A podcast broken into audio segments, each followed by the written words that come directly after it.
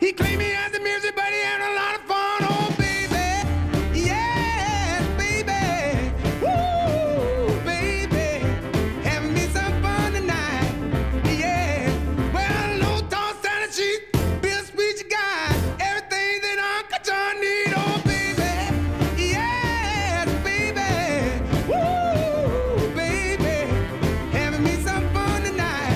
We are now recording, and this is Out Now with Aaron and Abe. I am Aaron, and unfortunately, Abe is not here. He is uh, out on assignment this week. But Out Now is a film podcast where Abe and I discuss new movies weekly.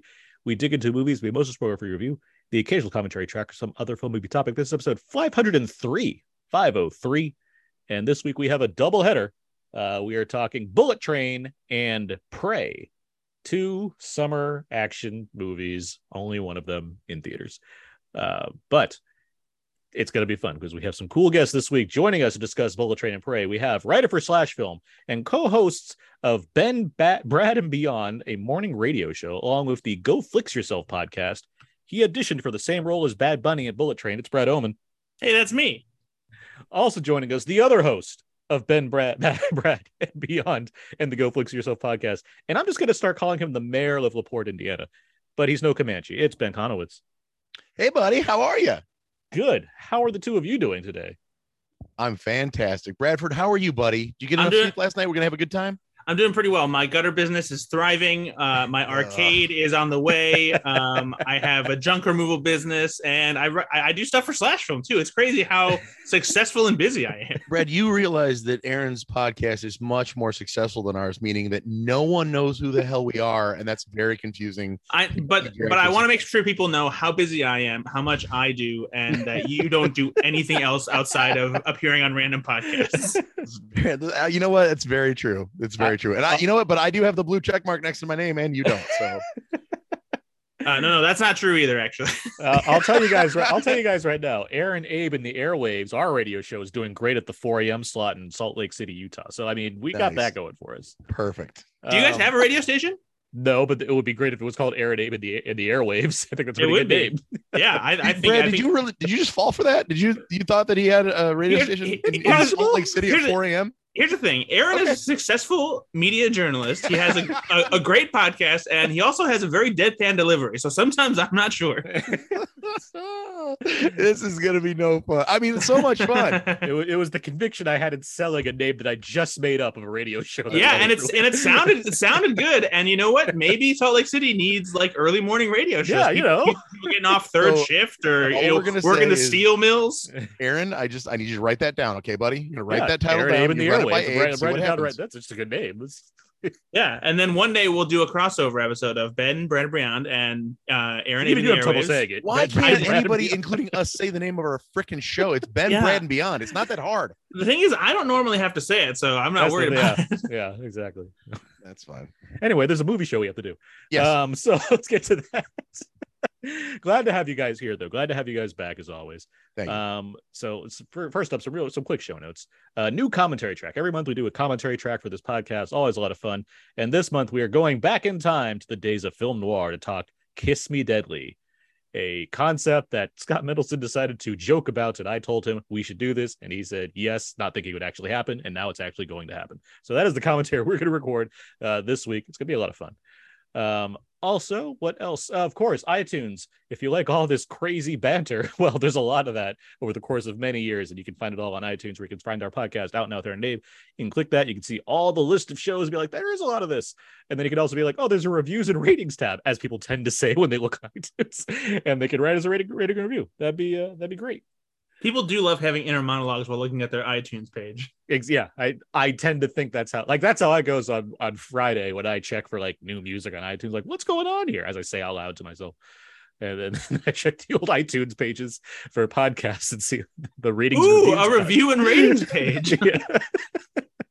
i also like related what's related to us that's that's the page i like to check also so yeah, a hundred other podcasts that no one listens to. we all now we're just sound like really old men, like driving through town. Like, oh, when did that Chipotle close? Says to himself driving to work. Wish I'd have known. I'd have gone there and gotten one last terrible burrito. oh doug loves movies i see okay I see where this Okay. is that's- Me and, me and Doug have something in common. Maybe I'll enjoy this. Yeah. Oh wait, it sounds like Doug likes weed a lot more now. Um, all right, what else? Our summer movie gamble. Uh, this is, of course, the competition that myself and Abe and many other uh, frequent guests of the show, uh, put together every summer, predicting the top 10 highest grossing films at the box office, at the domestic box office. And uh, some updates this week because Bullet Train came out, which is, of course, one of the heavy contenders. It made $30 million this weekend, uh, taking number one. We'll see where that carries through the rest of the month here to see if it winds up in the uh, final top 10. Uh, DC League of Super Pets made another $11 million, so it's at 45 so far. Mm, We'll see. Nope uh, made another 8 million, putting it at 97. Uh, maybe a little lower than expectations, but certainly still making money. Then you got Thor, uh, another 7 million, and Minions, another 7. The biggest curiosity I might have is whether or not Thor or Minions is going to finish, which one's going to finish ahead of the other. Um, so, yeah, that's the top five, and the rest is a lot of the same stuff that I've been reading off. Um, so, yeah, there we go. Hey, how much did Prey make? Uh, Oh, you know, sad. Prey, unlike Netflix, Pr- I don't think Hulu tends to be like, guess what? We had the third highest um, viewership of all of our original movies ever. Like, Me- I- mem- members watched a million hours of Prey this weekend. yeah, yeah. Hulu tends to be like, yeah, it's out and people like it. it seems to be their mo on these things. So, uh, I have no, I, I know you're kidding as far as how much it makes, and it's a shame because it should be in theaters. But um, I'd like to think the viewership was high. Hey, listen, I'm sure that there's a lot of people out there that had dinner, they watched this particular film, then they had sex later. It was a real eat, pray, love kind of night. Uh, That's for you, Red. That's for you. That's off the top of my I mean, head two- right now. That's two, for two parts of that were actually correct because my dad and I had dinner and we're watching Prey. Like we saw it in theaters at a screening. Ugh, they were that like, could have gotten awkward real fast. I, I prefaced it by saying two parts of that are. but, but but we didn't know which two parts. So But yeah, we will. We will I'll, I'll, I am curious what the viewership would be on on Prey if it's like super high because it's like a Predator film that's new at home. That's something. Um, but we'll see. and a, and a good one.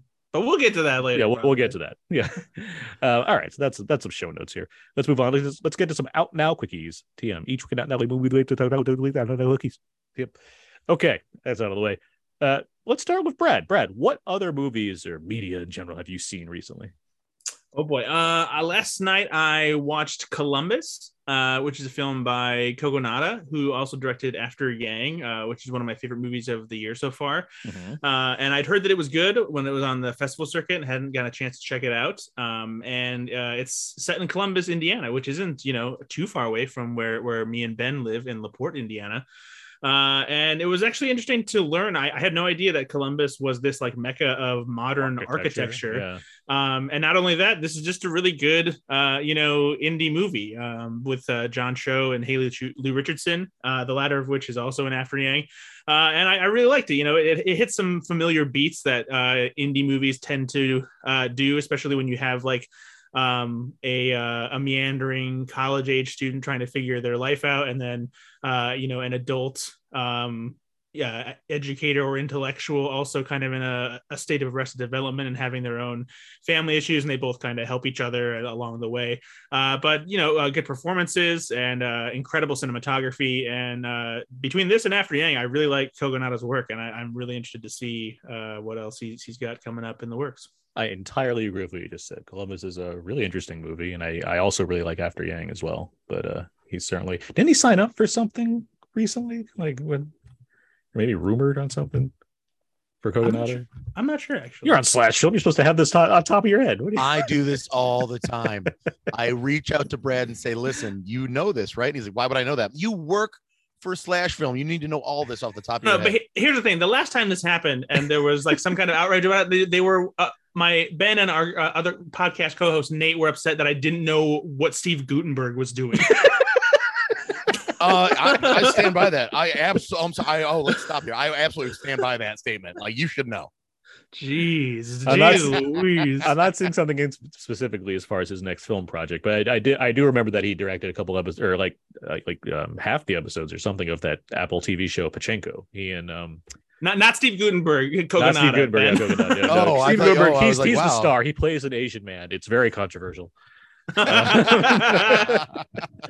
He, he he's trying to make up for short circuit, but did it the wrong way. oh damn! I was oh, just gonna- damn it! You got me. Oh, nice. Uh, yeah, that's the most recent. I'm trying to think if there's anything else that I watched recently. Um, oh, you know what I did watch, and we talked about this on a recent episode of our Sure. podcast, Go Flick Yourself, or uh, it's not out at the time of this recording, but maybe it will be by the time this is out.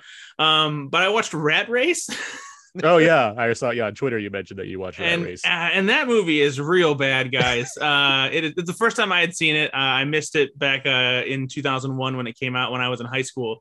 And uh, it's just a real stupid farce. Um, you know, it's directed by Jerry Zucker, who's part of the Zucker Abrahams Zucker parody team that did Airplane and Naked Gun. Mhm. And it's just a, a very slapsticky movie. And I like slapstick comedy from time to time, you know, especially in those those classic movies. But this movie is just this weird combination of trading places and like Cannonball Run, or it's a mad, mad, mad, mad, world, yeah. and with like a bunch of Looney Tunes esque humor. And it's really just like a series of vignettes of just silly uh physical comedy and it just didn't work for me with the exception of i think the best part of the movie is probably everything that jon lovitz is doing um but Yeah. yeah, yeah. it's uh it's it's pretty rough and uh after I tweeted about this too, it was weird. There's like a, a decent like handful of people who are like, "Oh my god, no, I love this movie," and yeah, it's there's like, a lot of people. "Oh." There's a big fan base for Rat Race of all. it doesn't make any sense whatsoever.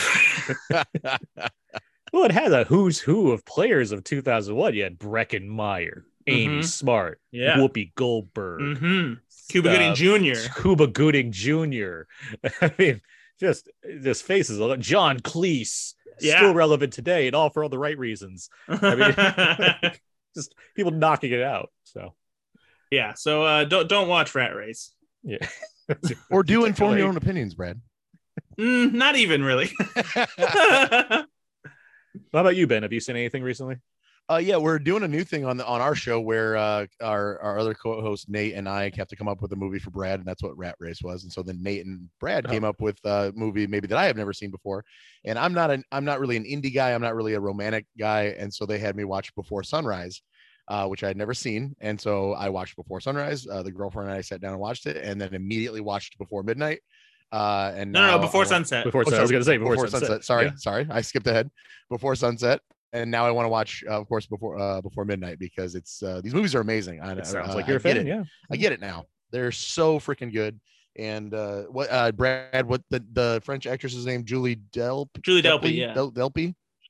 Delpy. Yeah. Yeah. Uh, she she kind of uh, really resembles my girlfriend. We were watching this movie, and it was really funny because we we kind of paused it a few times just to say like she kind of looks like her, and and I because I was like, oh yeah, she's really cute, and then, and my girlfriend's like, oh thank God.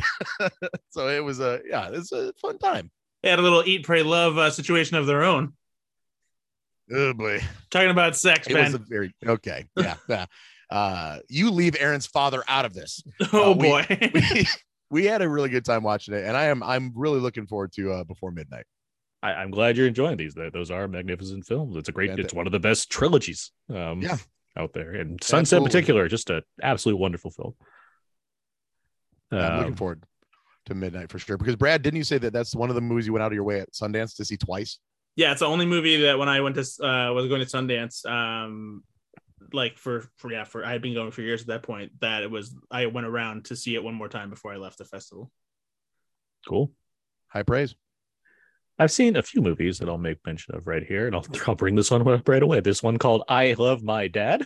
I'm sorry. Yes, Have you seen this movie, Brad? I have. I watched it uh, when it did um, South by Southwest, uh, and I I did cover it remotely for Slash Film for that, so I watched that. And Yeah. So, so this one stars Patton Oswalt. Um, he is, he, he is of course a father who has kind of his situation with his son is where he's kind of estranged from him, and so he, of all decisions, decides to basically catfish him in order to get closer to his son, and there's humor in I like I like this movie overall, but the like the humor in it, it yeah, it's like a cringe comedy, but like I would say it's all building to because like obviously the situation has to end in some way, and there's only Yeah. one inevitable way for that to happen. So it's a matter of seeing how that occurs.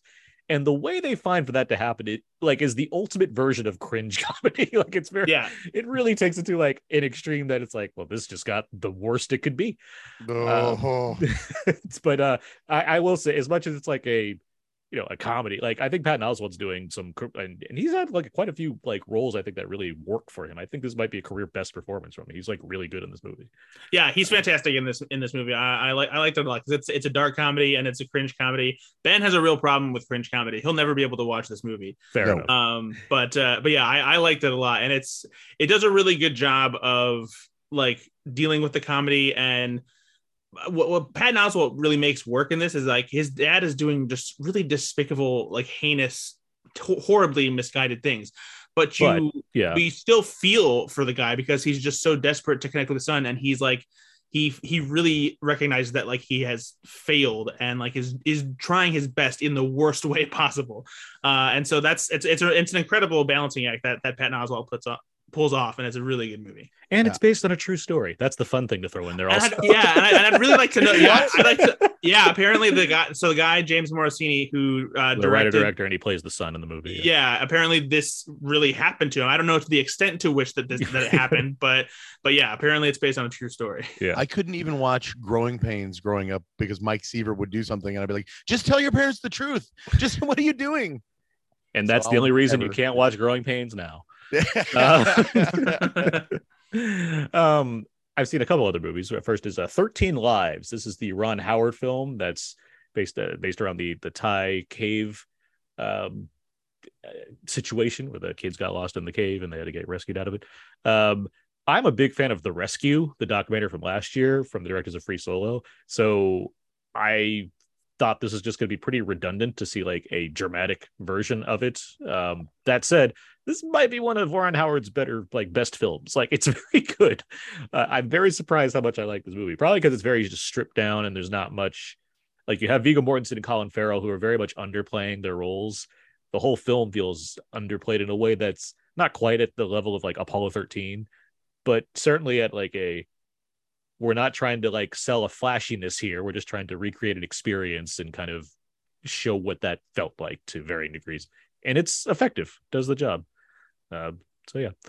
Um, also watched Bodies, Bodies, Bodies. Uh, this is the new A24 horror comedy um, featuring a number of uh, young actresses as well as um, what's his what's his name? pete, David- davidson Pete Davidson, of course, and Lee Pace, because why not? Um, I I think the movie works well enough as a slasher with a kind of a different sort of approach. Uh, it's interesting getting this movie in the same year as a new Scream movie that kind of complement each other in their own way, as far as one being a you know kind of soft reboot and the other being this kind of like like what if we did this but in a new way with a new generation type of thing. And it overall i think it works. It's really well shot which is something i kept like noticing. Like it it uses very little lighting except for the light from the cell phones that light this house that's in blackout for most of the movie. And i i admired the cinematography of a film like this. It did really go with that along with it's just pretty funny. There i think the the cast do well to sell this kind of they're all mean girls that have lots of grudges against each other and that's used to the film's advantage in its screenplay. Um but yeah it's it's pretty solid.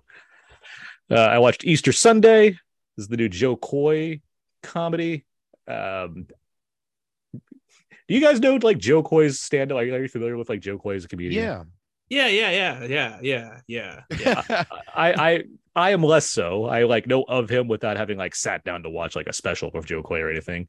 It seems fine. This movie's whatever bad. I mean, it's not. It's it's like I like what it's trying to do as far as like, hey, he made a movie. He wants to like kind of tell this story of family and and you know like Filipino. well, Joe Jo Koy's been around for quite a while on the Yeah. stand-up circuit, and he's got you know multiple specials uh, or multiple albums at least. And I Mhm. know lately he's had a couple of specials, and so this is probably like, okay, I'm you know he's peaking. Mhm. Let's give him a movie. Let's see what happens. And so and I'm hearing that you know maybe not not the best. yeah it's not like a fault of like him as like a performer or what have you that's it like the movie which is directed by jay chandrasekhar who you know is of, of broken lizard fame and there are like two different moments where a setting that does not require a solo speaker to do monologues is given that chance one is at a church where the reverend is just like hey what if joe just gets on stage and just talks about things for a while i was like what why is why why would he just sit here Let's get some stand-up in here. it's Easter Sunday. Why is he giving a? Why is he giving his tight five? Like that's weird. Ah,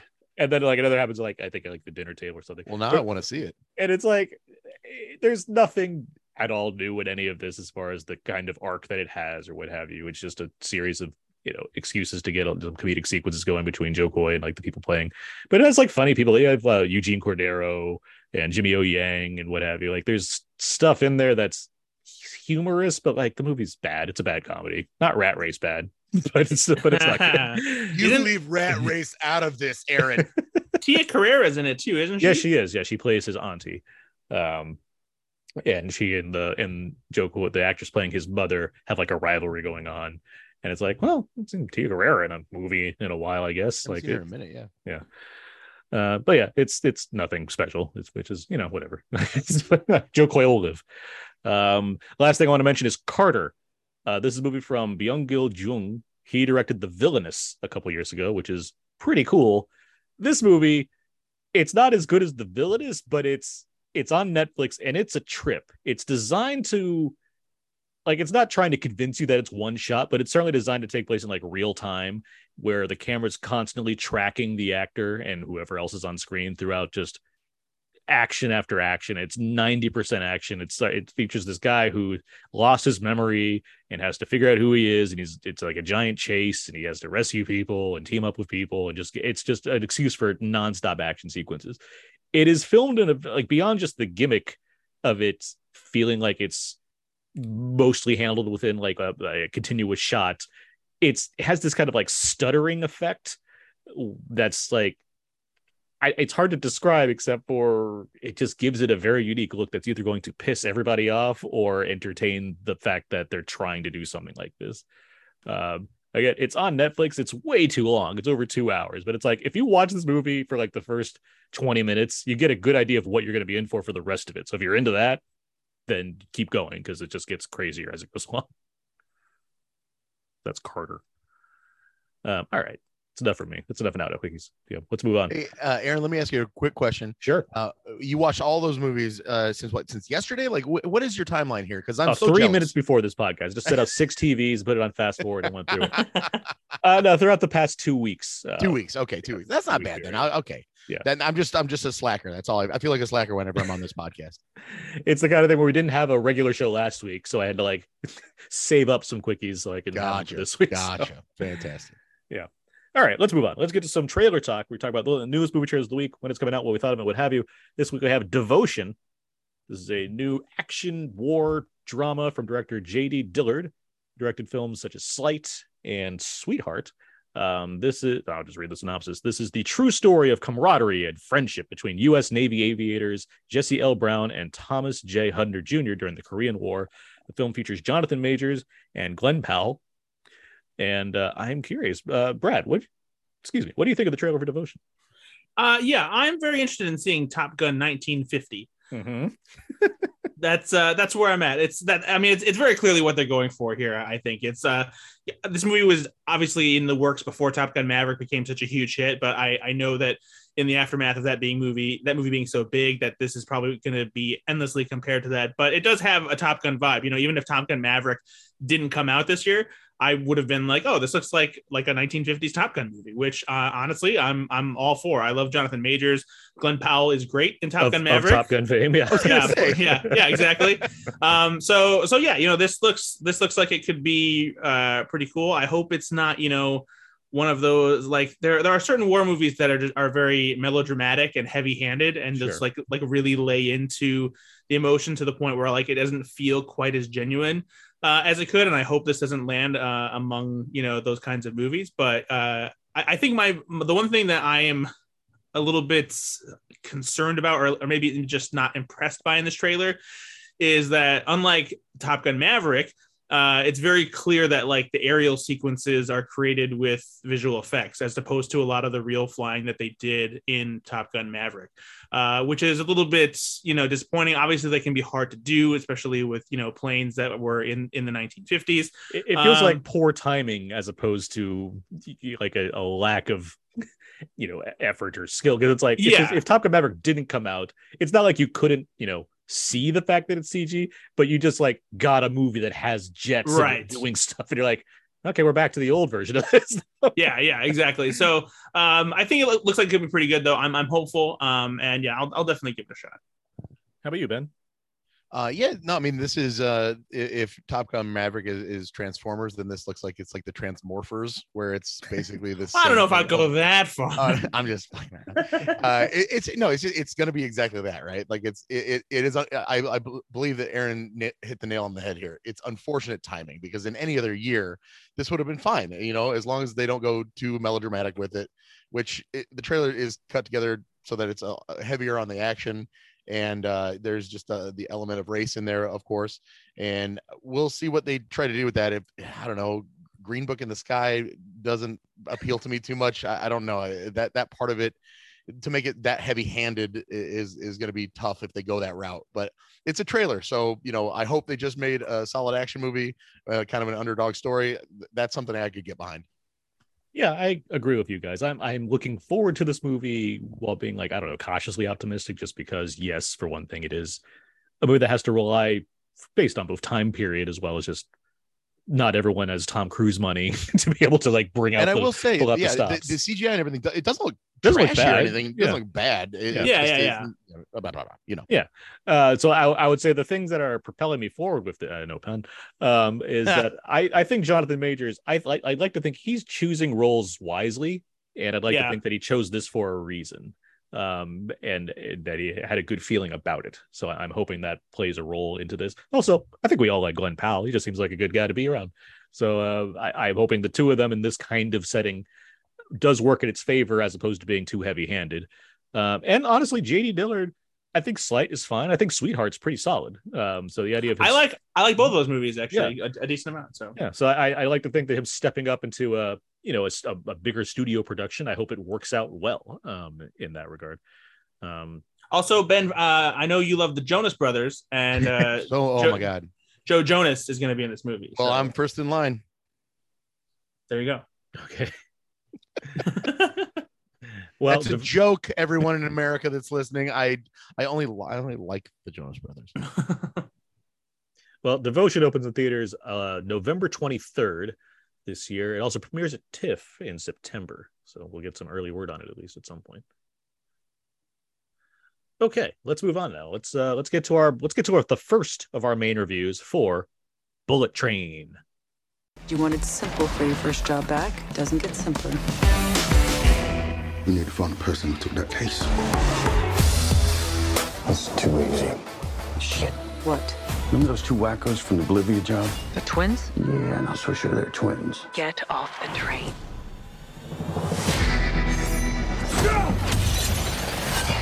You stab me? I would never stop coming for you. What? I missed my stop. Something else going on here. Hi. You don't remember me? You look like every white homeless man I've ever seen. Really? You don't remember me? That should have been some of the trailer for Bullet Train, based on a Japanese novel by Kotaro Isaka. Brad Pitt stars as Ladybug, a reluctant assassin hoping to maintain a positive and non-violent attitude while on a job to collect a briefcase aboard a bullet train. Things become more complicated as we soon learn this train is also being occupied by several other assassins, all there for connected reasons. Paths cross, violence ends up occurring, along with other wacky hijinks as this train speeds along to Kyoto. The film was directed by David Leitch, one half of the original John Wick team. He has since delivered Atomic Blonde, Deadpool 2, and Hobbs and Shaw. Brad, did this train arrive on time or did it go off the rails? Oh, uh, you know, somewhere in the middle, I think. Um, I found this movie to be uh, entertaining uh, and amusing, but I just felt like it didn't entirely come together for me as something that was remarkable. I, I think that there's uh, a great ensemble of actors and characters here.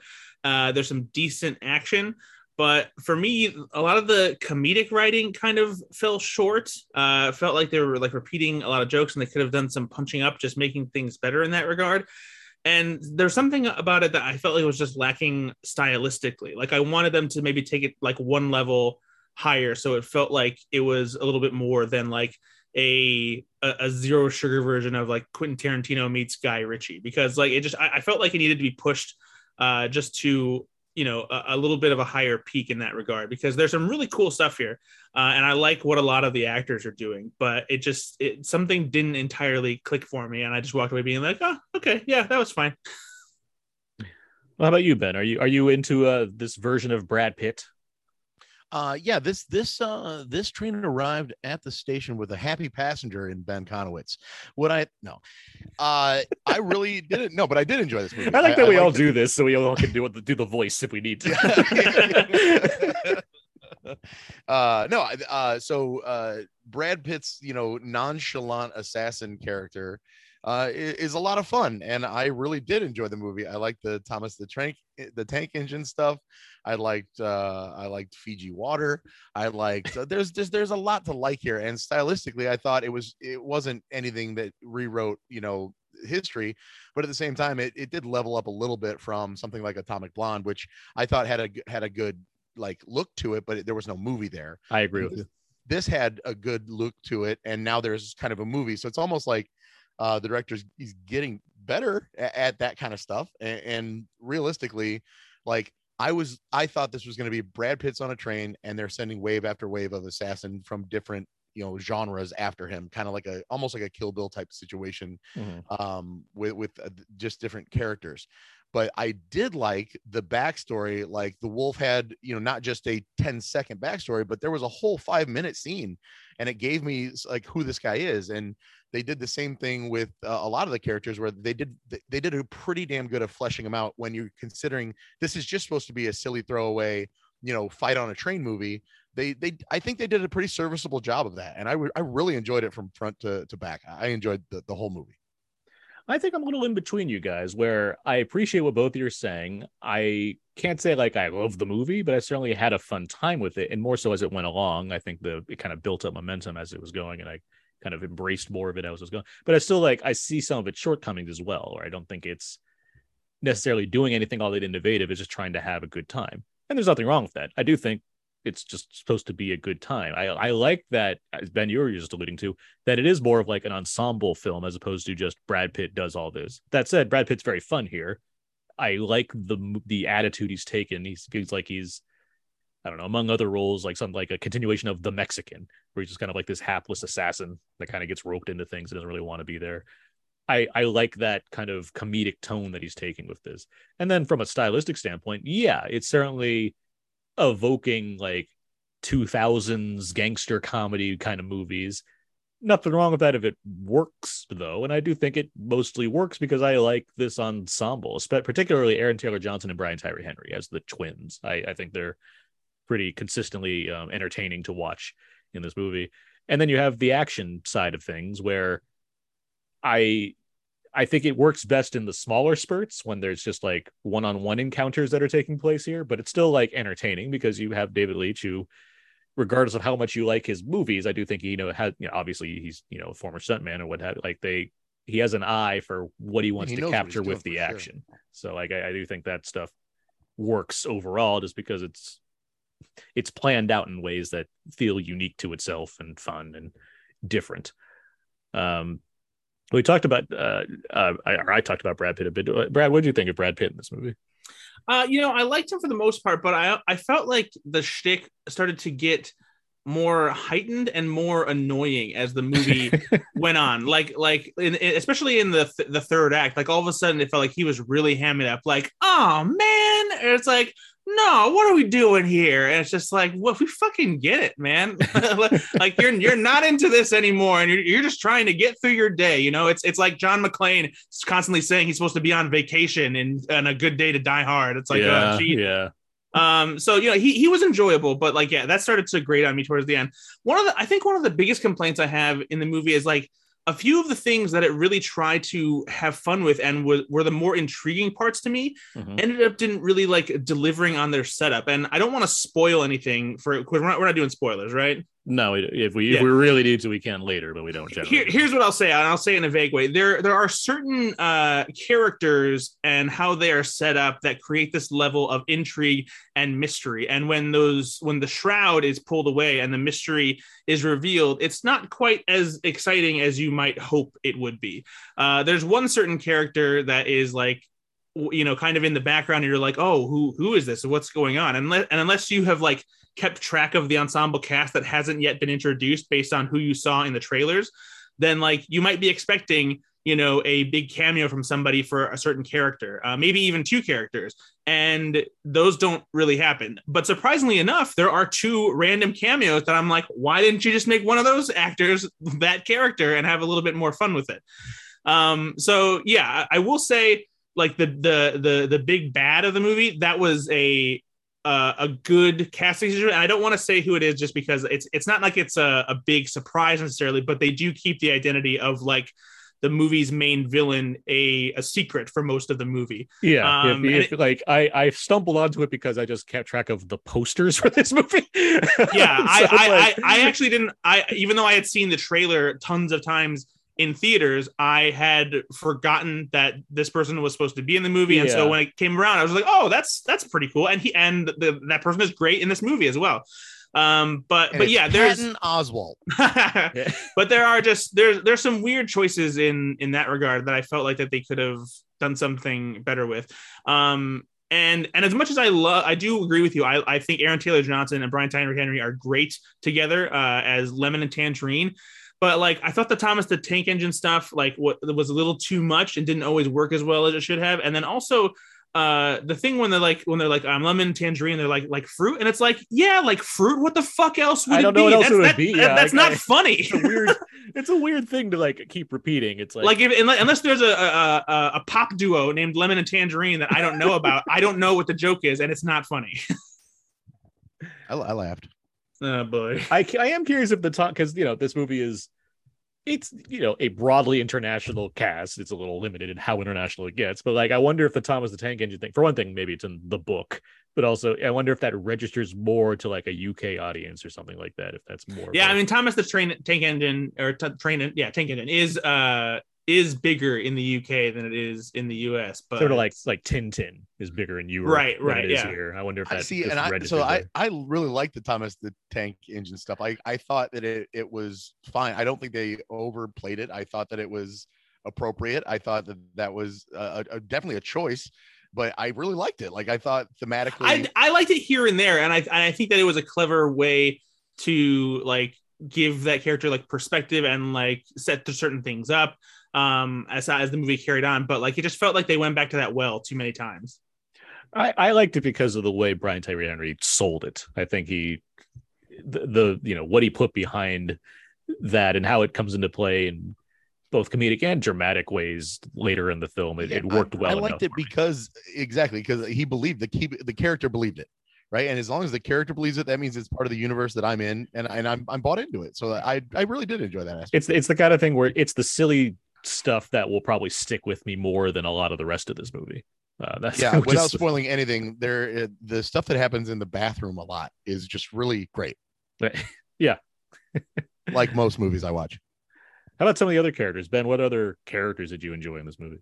uh so i really like the the throwaway stuff with the uh with the the zookeeper uh interview was just so silly and fun because i've seen that actor a bunch of times. Do, does anybody know his name? No. No, okay fair enough. Uh but i'm pretty sure he's a comedic actor uh that i've seen in, in other things in tv shows. Um and and he's he's always very funny. And so just that was kind of like a little easter egg like oh i know that guy. That's uh, he's been on some stuff that i've seen. That was really fun but um who played uh domino in uh, deadpool? Zazie Beetz. yep. She was fantastic uh in this movie and I, I really liked her uh character and like yeah and the the guy that plays the wolf was was fantastic like Bad Bunny. thing who um I, I have no real familiarity with. I oh my god I, yeah see i don't even know who bad bunny is i'm so sorry that, Yeah, like he's this is he's a recording artist, a hip hop recording I know artist. the I know that part, but I didn't know that. I, I in a lineup, I wouldn't be able to pick that guy out. Right? I don't know who that is. so hip hop is a Oh my god! I, I'm 41 and I'm white. I get it. Okay, it's fine. Uh, but But no, I, uh, I agree with you. I liked him in the brief the brief time he had. I thought he made an impression. absolutely no. The, and that's I think the strength of this movie is the the immediate believability of the ensemble cast and how well they interact with one another, no matter how much screen time they're sharing or how quickly they're introduced and expected to do something. It comes through. What what did you guys think of Joey King as the prince? A month after she played the princess. That yeah, that was actually very interesting, and I just actually recently watched uh, the Princess. So uh, I was just gonna say I really thought Joey King was great in this movie, and she was very good in the Princess too. This is an interesting turn uh, that her career has taken after she basically did like a lot of indie coming of age, uh, teenage, high school comedy kind of stuff, and it's really cool to see her uh, taking on these action heavy roles. And uh, yeah, I really liked her. She was you know, uh, menacing in that, you know, very quiet, subdued kind of way. And just the way she carried herself with uh, so much confidence and, you know, even just like the look uh, in her, in her eyes, like she, she did a really good job with this kind of character. And I, I hope that she continues to do more of this. I think that I left her out of that because that interaction with her, her and the uh, and the gentleman uh, that that plot line was m- one of my my less favorite parts of the film. Like I think they spent a lot a lot of time on it when I would have had more fun in in other plots. I disagree. I see. I, I I agree with Ben where it's not that I like.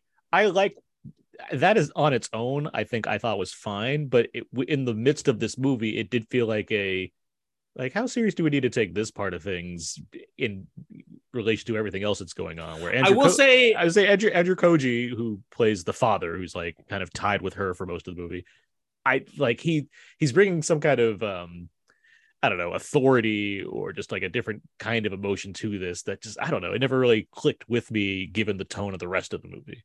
Yeah, I, I think that I don't think that the resolution for her character is necessarily uh the the best but i like what she's doing like through throughout the movie even if it the the stories that's kind fair. of kind I of fumbled in the end yeah So I okay, so I feel like if this is a movie, which it is, it, this is a movie that's definitely full of a bunch of setups and a lot of payoffs, right? And so we're all talking about which which storyline set up and which ones pay off. And I feel like that storyline between those two characters was set up, set up, set up a lot, and the payoff just wasn't worth it. yeah i i would agree the payoff is not as good as all of the setup that leads up to it I was Uh, it in my, oh, go ahead. Sorry. I was gonna say quickly in relation to Andrew Koji, you have a uh, Hiroyuki Sanada as as his as the father, as his father, as the elder, and he's one of my favorite Japanese actors in general. So I'm like, this, I'm just happy he's here. But I I did like that he has a sense of humor about things. Like there's a way, there's a version of this where he's entirely serious, and there's not like, you know, when it comes to his character, it's just nothing but seriousness. And for the most, like for maybe the first half, it kind of is. But once he gets like more involved, I like that he had this kind of I can offer like, you know, random sage advice to Brad Pitt or whatever, but I'm also like in on the joke. Like it seemed like he was kind of there with it. And I appreciate and he also is he does some cool action stuff by the end as well, which I'm like, yeah, okay, cool. Good for him. Yeah, he was great. Hey, uh, so this isn't necessarily a spoiler uh, because the character is inconsequential and it's just a fun thing. Uh, did you think that a certain member of the villain's gang was David Harbour? I I did. Was it? I, I think so. He's not credited or anything. I I didn't see it in the in the credits, but like Aaron, did you think that that was David Harbour?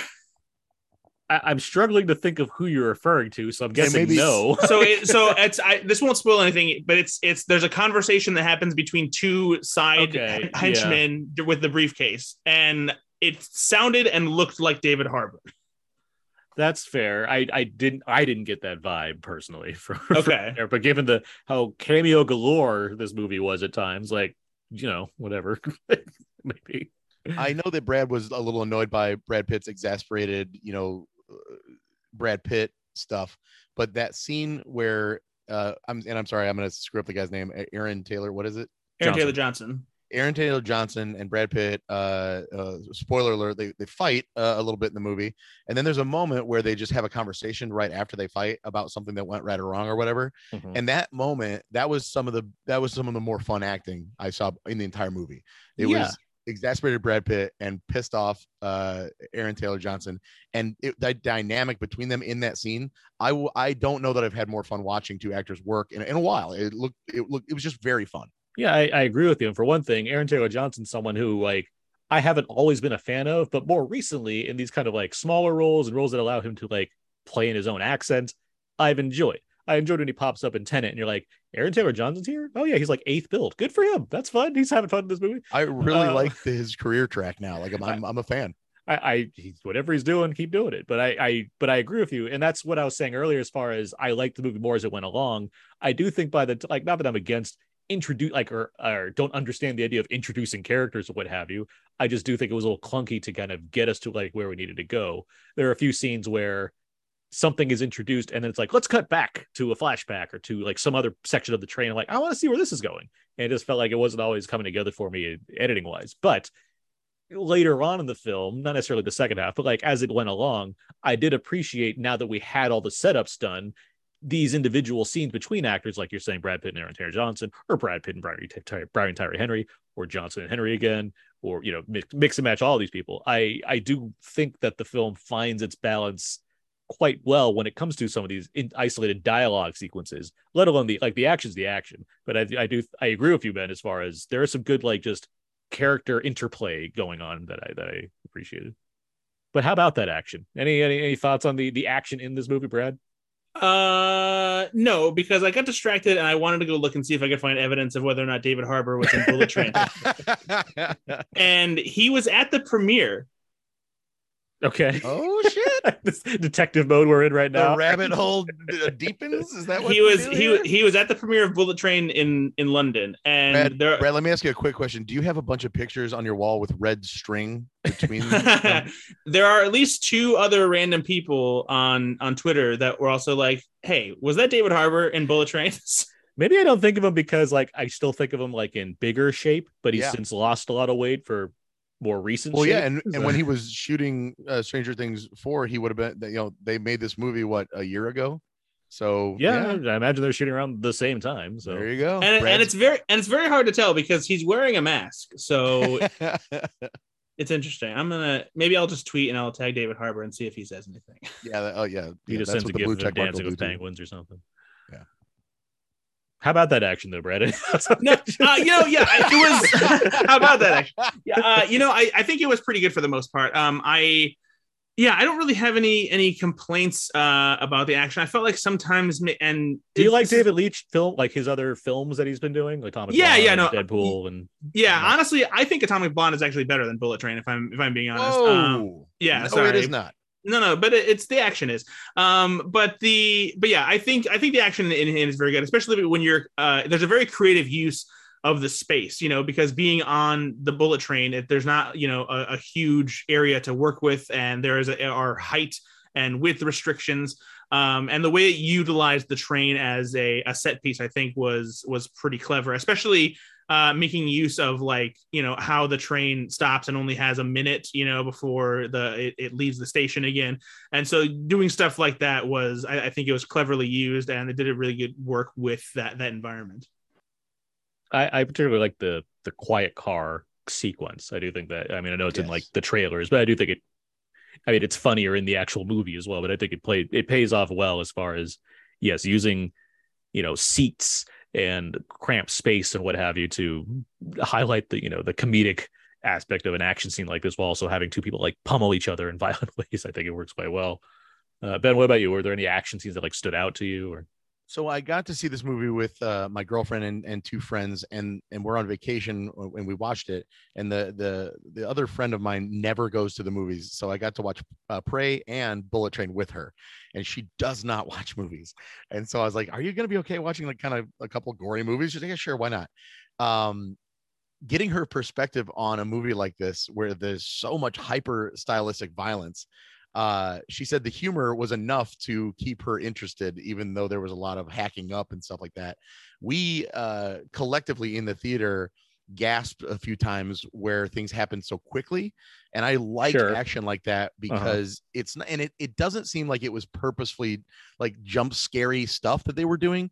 It's just like you thought that maybe that action scene was going to take a lot longer or whatever, and like, oh no, there that guy died. Like it- I really do like the impact that that can bring you don't need to develop the character um, all that much.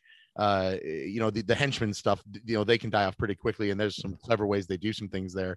And there were some kind of shocking moments there.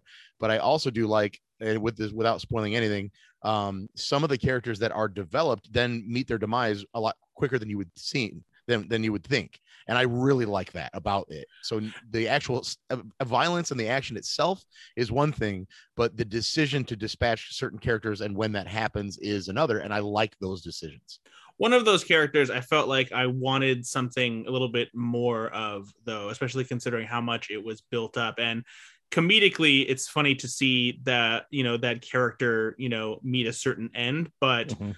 I think in the grand scheme of like how the rest of the movie played it up, it felt like it kind of just like really took the wind out of its sails. That I if I think you if I if you're referring to the person I think you're referring to, I can agree with you. Whereas, you know, there's a more is more kind of thing. Where it's like, oh, this, this is the, like the energy being brought here would be interesting to see continue, but also there's a lot of people in this movie, and it's all it's over two hours. It's like it's like yeah, all right, I, I get what you're There trying. was to a do. part. There's a part of me that actually thinks this could have made like a really good limited series, but but maybe there's not enough meat there to like fill, I- fill I- out. all. I mean, I, I feel like it, eh, runs out of steam a bit just because of the nature of this. Kind Well, it's a bullet train. It's not a locomotive. well. Here's the fun thing. I never thought this train. I never thought this train was going fast enough.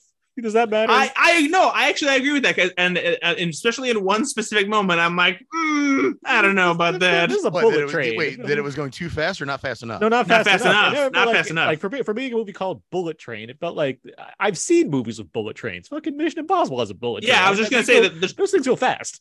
yeah, the, the tra- yeah the train in the original Mission Impossible feels like it's going way faster than this train. yeah, it, it, I, I'm not saying I was hung up on this, but it did feel like after a while, I'm like for a movie called Bullet Train, it doesn't feel like the train aspect of this is playing a big role. It's more just like compartments that they're in, which is fine. It's just eh, the speed is the that's a fun thing to acknowledge.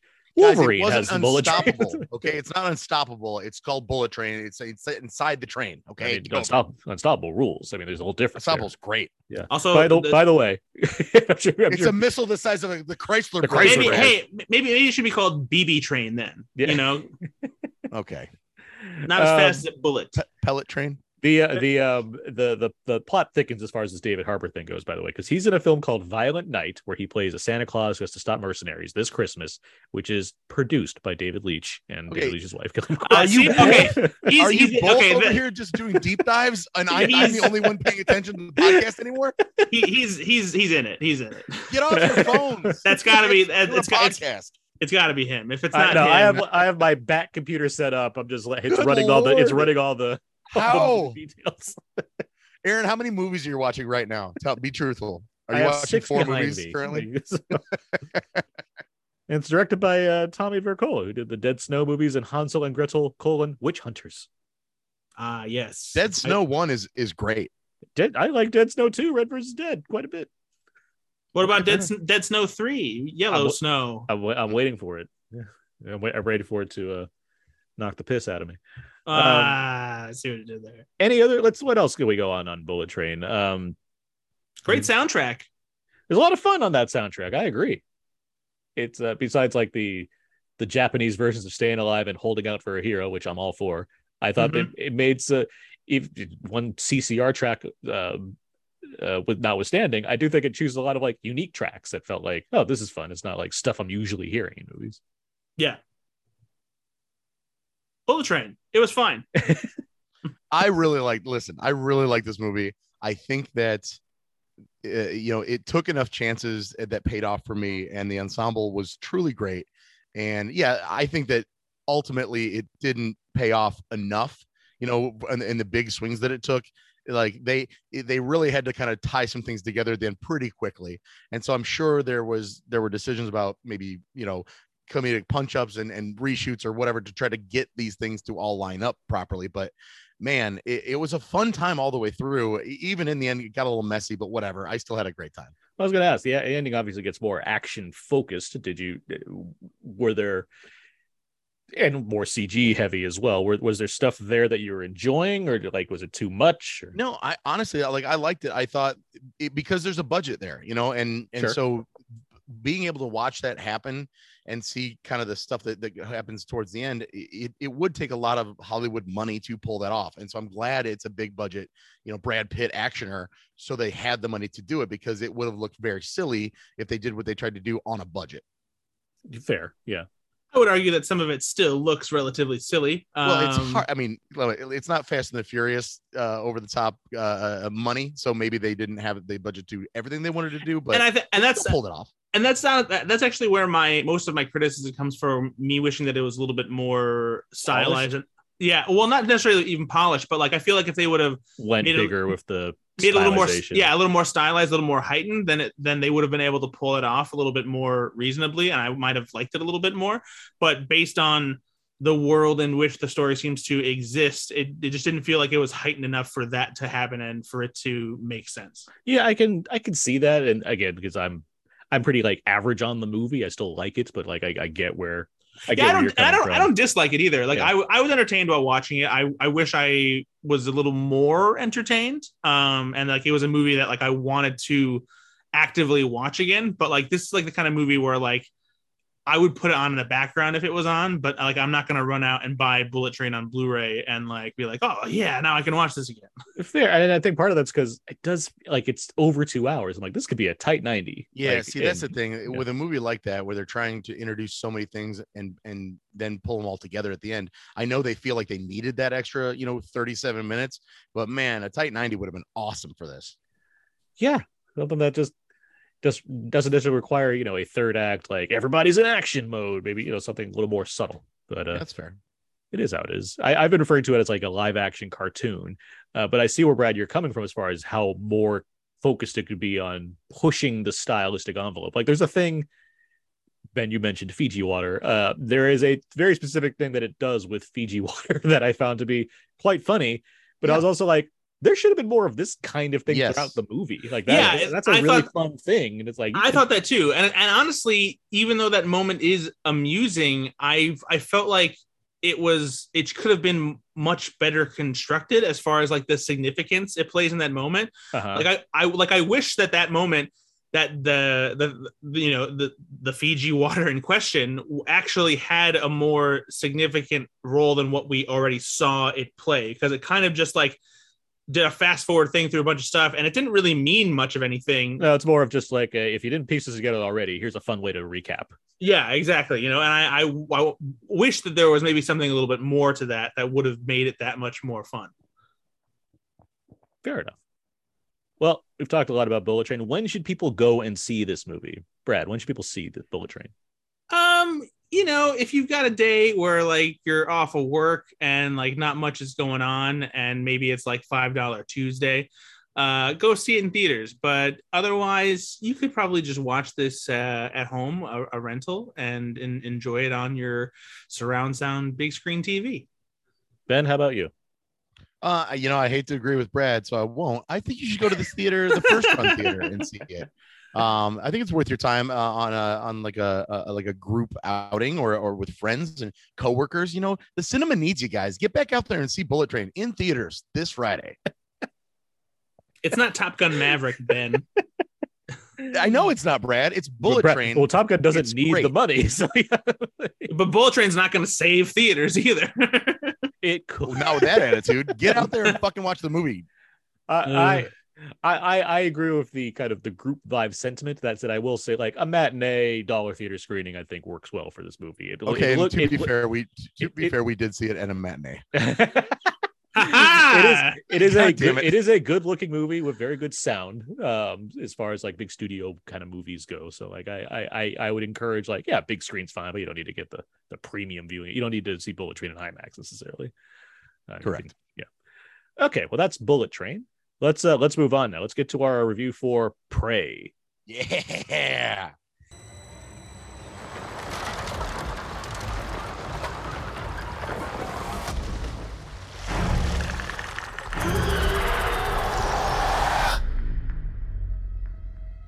There's something out there. I'm coming with you.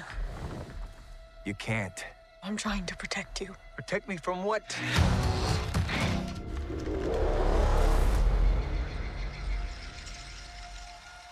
It's time.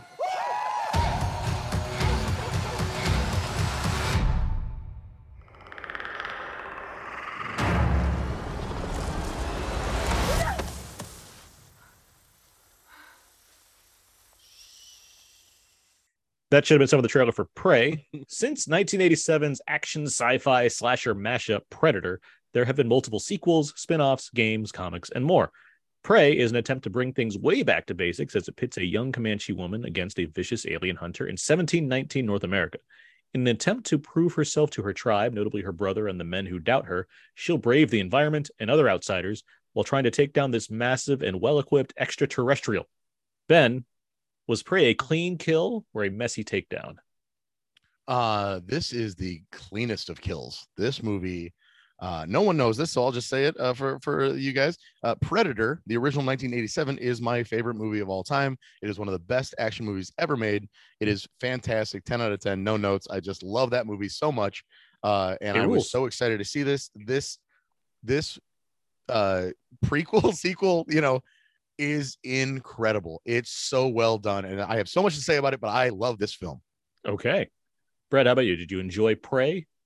Uh, it's not as good as Alien versus Predator Requiem. I will. I'll say Oh, that. Go take a shit in the woods. uh, the bear would find it. Um, no, uh, this movie is is outstanding. Uh, it's it's fantastic. Not only is it uh, the best Predator movie since the original Predator by leaps and bounds, uh, it's just a great action sci-fi flick. Uh, you know, just it, it utilizes the Predator uh, in a way that I don't think any of the other Predator movies uh, used as effectively, and I, that's largely just because, uh, like Ben says, it goes back to the basics of having this like uh, you know, mostly one-on-one, you know, uh, hunter prey, predator prey situation, whatever you want to call it. Uh, and man, Amber Midthunder uh, in this this role, she's just awesome. She's a certified badass. Um, I love, you know, her the, the axe that she has on a rope. It's such a cool thing that sequence where she's throwing it back and forth against the trees and catching it in her hand. Uh, it's just what you need to like show that she's this incredible warrior and the predator design in this movie is so cool too like it's uh you know it's different enough from the original predator separated fr- you know by uh roughly you know what 250 years i think it is or something like that. Mm. uh and so like it has a different look. I, I honestly think in in some ways there are certain things about this predator that are even a little more intimidating than that that original predator. Um but yeah there's just there's just so much cool stuff in it.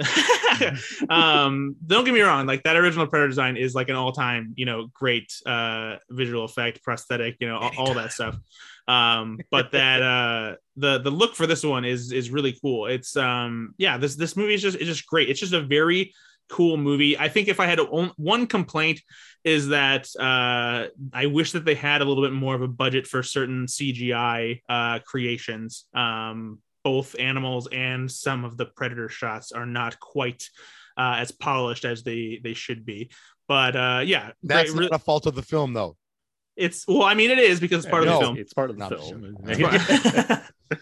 easy, easy, buddy. I'm just joking. but yeah, but it's uh, but yeah, really, really liked it a lot. Uh, I agree with you guys. This movie is a lot of fun. It's very well done. It's we can debate if it's the best sequel since the original, but it's I mean it's a really good entry. That's for damn sure. Um, but I don't think the debate's that strong. Um, but um, It's not. It- it's not. It's not even close. Like this is absolutely the the best since the original for sure. I I really I really enjoyed this movie. It's a lot. It, it I like the simplistic nature of it. It really doesn't have much fat on the bone. It's without credits, ninety minutes long. Like it- it's that tight ninety that Bullet Train should have been. Yes. Um, it it really delivers on the things that I appreciate about a Predator film, and that and that's even when stripping away part of what's fun about the first Predator, which is the fact that it because it you know starts out as this kind of over the top Reagan '80s action movie, and then you know turns into a slasher. Uh, and this one doesn't have that kind of convenience. It's just like it's just like a straightforward adventure kind of movie that happens to have this alien creature as an adversary, and I don't mind that at all because it's while it might be playing off the idea that I I'm familiar with this character already. I still appreciated how it takes its time to deliver these things. You don't see the predator for a good long while in this movie. It builds tension properly, and while it's doing that, you're getting these great shots of where they shot, uh, or you know where they filmed this movie. Um, which I, I, I mean, it looks like. I mean, it's a shame that it's only on Hulu because this looks like a real movie. Man, looks I would more like a real movie than you know. Really the- want to see this in the theater. yeah, it, this looks like more of a real movie than The Gray Man, which cost like you know triple this movie's budget. I mean, and so it's like that. I appreciate that the, the effort was put into making something cinematic, and you know, eh, eh, just cool eh, as far as you know bringing together the Comanche culture and you know this sci-fi otherworldly being and seeing how that would play out. And I agree, Midthunder is a very good lead here. I I don't know. I mean, uh, Dakota Beavers, her who plays her brother, no idea where he's coming from, but I thought he was pretty good too. I, I thought he had a lot of like screen charisma, and the you know the two of them working together, what have you, is like this is a cool team. I, I enjoy seeing this. But yeah, Midthunder owns this movie as far as you know being being this capable warrior uh, that not to prove herself. I just I, I like the way it you kind of see her arc here. It's very simple yet very effective. And then the Predator, like you were saying, Brad, is badass. Like this thing is it's such a cool design, like the way it its mask is and everything. And even if it's Yeah. cloaked for a good long time, it still just looks really intimidating and it's brutal.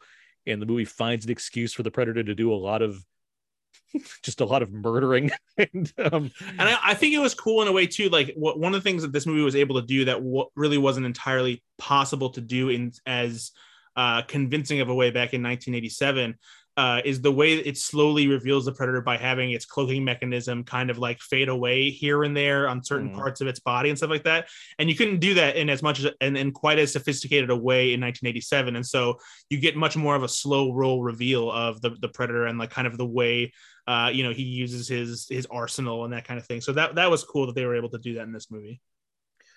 Yeah. Um well let's get let's let's get more into it. What um let's see.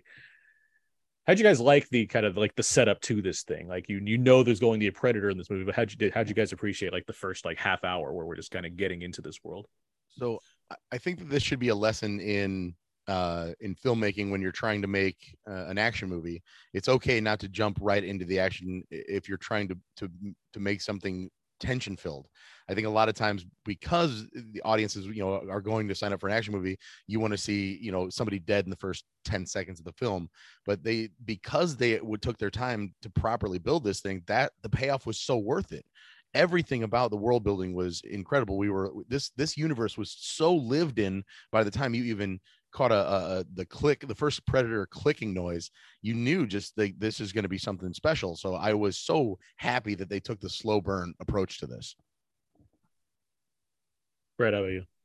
Yeah, I think this is what you know a perfect example too of uh, a less is more. You know, we don't we don't need any, and and part of that is because like you know you have the this franchise history where you kind of understand uh, what the predator is, what it does, and that kind of thing. And you don't you don't really need a setup as to like uh, why he's there or what's going on, and setting it, you know, in the the past, you know, so far in you know seventeen nineteen, you don't need to have much setup as far as like you know characters being aware.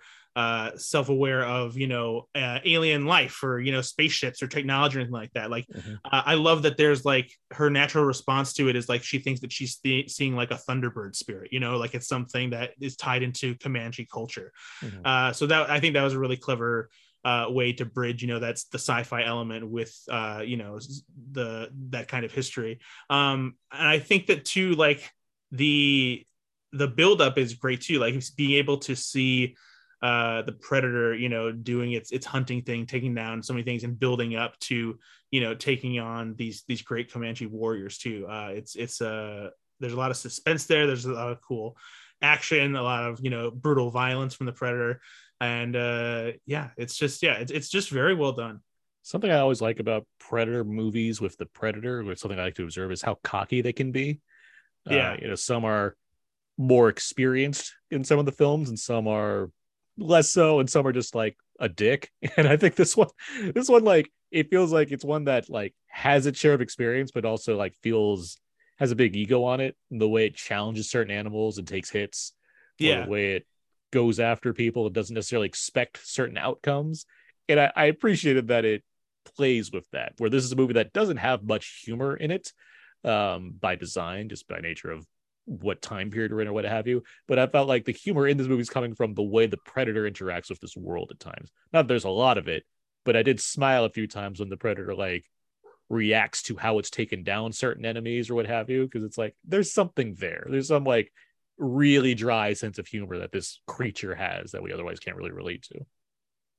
I also liked what they did with uh, Amber Midthunder's character too, and how she's so eager to prove herself, you know, that she can hunt, that she's, you know, um, more than what you know the uh the standards of you know a woman among the Comanche tribe are. That she she can be this strong warrior, and I I like that. Uh, there's a part in this movie too where um the the predator doesn't like see her as a threat.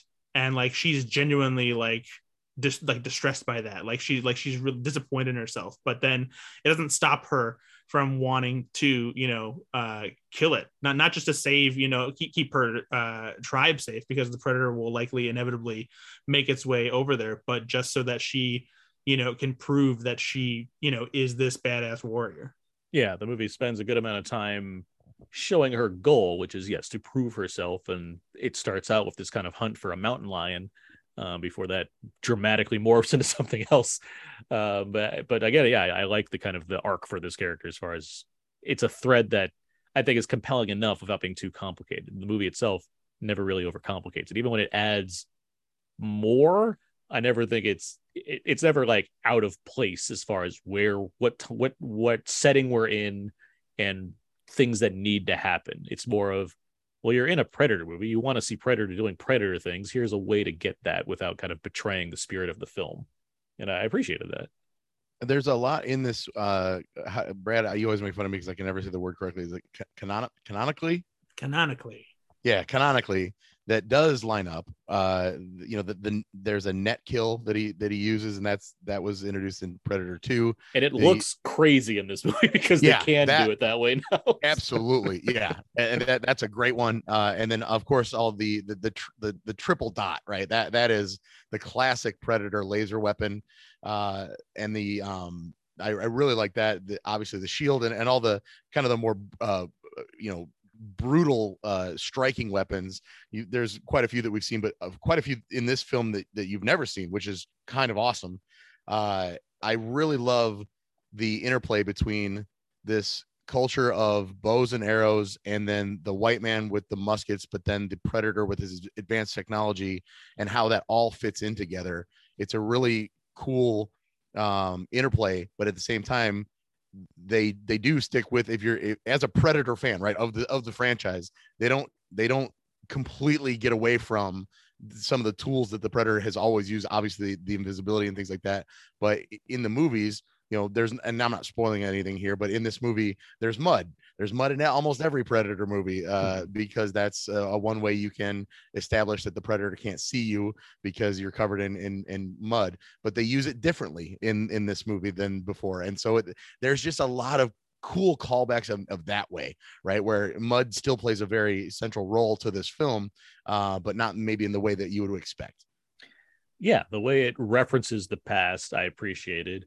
I also I rewatched all the Predator movies over the Oh, past few you. weeks. well the first Um, one and second one are fine I I enjoy most of them. Like the only one I like actively don't like is Requiem. Um, yeah no that's a dog shit yeah, the other ones like they all have their merits. Like I like more some of them more than others. Um, uh, and there's there's a bit in the Predator where what Trevante Rhodes looks to the like the side at one point. He's like, "Let's get to the choppers," and it- it's like a row of motorcycles. I'm like, "That's actually Yeah. pretty funny." Maybe Yeah. It's really stupid, but it's and the only the only line that repeats in this is is if it bleeds we can kill it which uh, like makes a lot of sense in Right. context and based on the characters we're looking at. It's like, yeah, Comanches would probably like say something I'm- like that. yeah and i'm i'm okay with that right like uh, predator uh, the predator was just real bad in a lot of ways i had a lot of fun watching it but there was a lot of like almost Oh, a cavalcade all- of callbacks it was like so silly it has all This the same good. issues that I keep Yeah. every time. I've only seen it a few times. It's just Oh, not as rewatchable as the other ones. just so the way in, in a word disappointing Mm. But looking at this film, uh, this we didn't mention. This is directed by Dan Trachtenberg, um, both the director of uh, Ten Cloverfield Lane, as well as uh, uh, just a, a former one of us, as far as like movie nerd guy that used to have like movie show and what have you, and, and now Yeah. he's making movies. Uh, wait this is on the table we could do this well like some of us could do. This. whoa okay fine blue check marks I wouldn't say me. I can't do this for shit.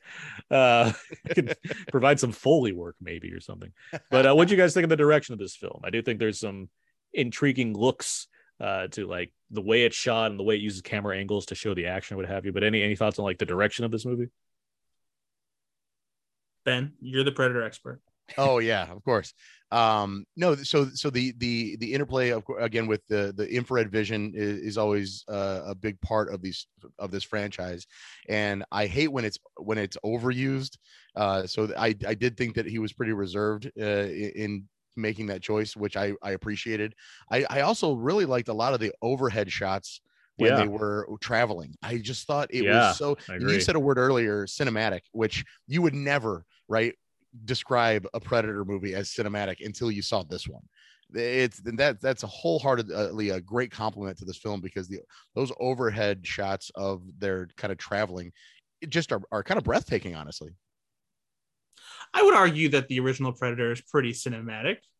No, No, it I, is. no, sorry I, I mean i think maybe cinematic in the way of like you know that's a, a movie that uh, this comes to mind cinematic cinematography you know uh, director of I do- photography is involved i don't think that of, of that when i when i think of the the original predator that's all No, no, I I, th- I do get what you're saying because there there are shots in this that are very picturesque. Uh, they, it's a showy. This is a showier movie in that regard. I yeah, it, it very much it takes a lot more advantage of the the lands, beautiful landscapes, the the mountains, the the fields, you know, the uh, the forests and and whatnot. And Predator doesn't necessarily linger on those kinds of things. The the action and the cast, you know, is is the star. Um, but But like it's But- a- let me it- real quick on the on the in the original predator they do do a great job because he's invisible and he's in the jungle and so wh- where is that character looking and they're using Yeah. the camera in that way way that's a really great Uh, use Pre- of Predators are cinematography good. in Like, yeah. I, I- I don't think any of us are underselling the you know, the look of either film, but I will point out Yeah. that yeah, Predator is a very it, it is a really well shot movie,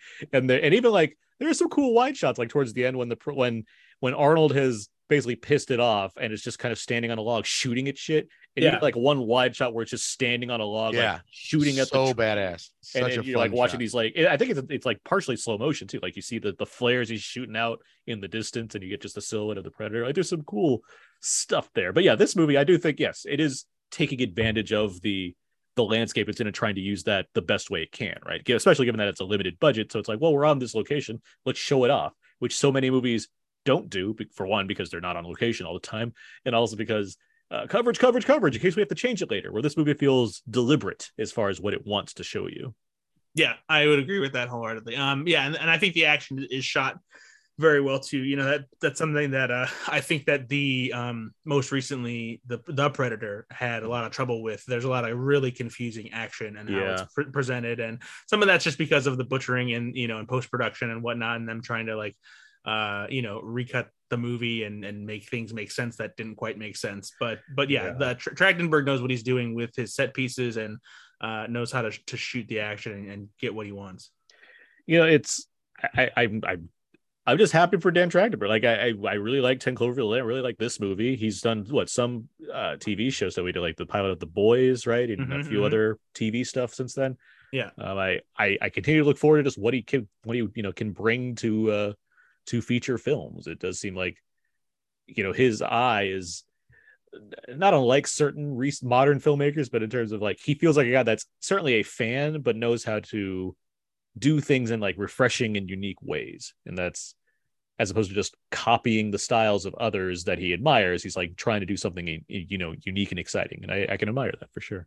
Yeah, and it makes. uh I was curious too to um see how uh, this movie would have worked if they were able to keep it secret the way they originally wanted to. Uh huh. Uh, and Trachtenberg did did do an interview about this, and I guess the the so they would have had a teaser trailer that would have like set up the movie and like a mystery where they would have shown uh, Amber Midthunder and like that you know give the idea that she's this Comanche uh, woman and, and warrior, and she would see something uh, in the sky, but that would be it, and they wouldn't have let anybody Hmm. know that it was a Predator movie until the second trailer, which is when they would have actually uh, revealed it, which is pretty cool.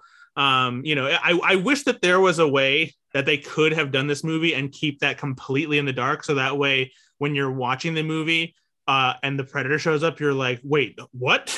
Yeah. like, like that, that, that would have been awesome. Like that would have, that, that, that would have been on par with uh like the reveal at the end of uh split that it's that it's in the unbreakable It- universe. It's funny because like because it's a streaming feature, you wonder why they couldn't have a. Te- I mean, you know, it's because it's not like there's an opening weekend writing on this, so you don't have to like risk not showing your main IP to in order to get people in seats.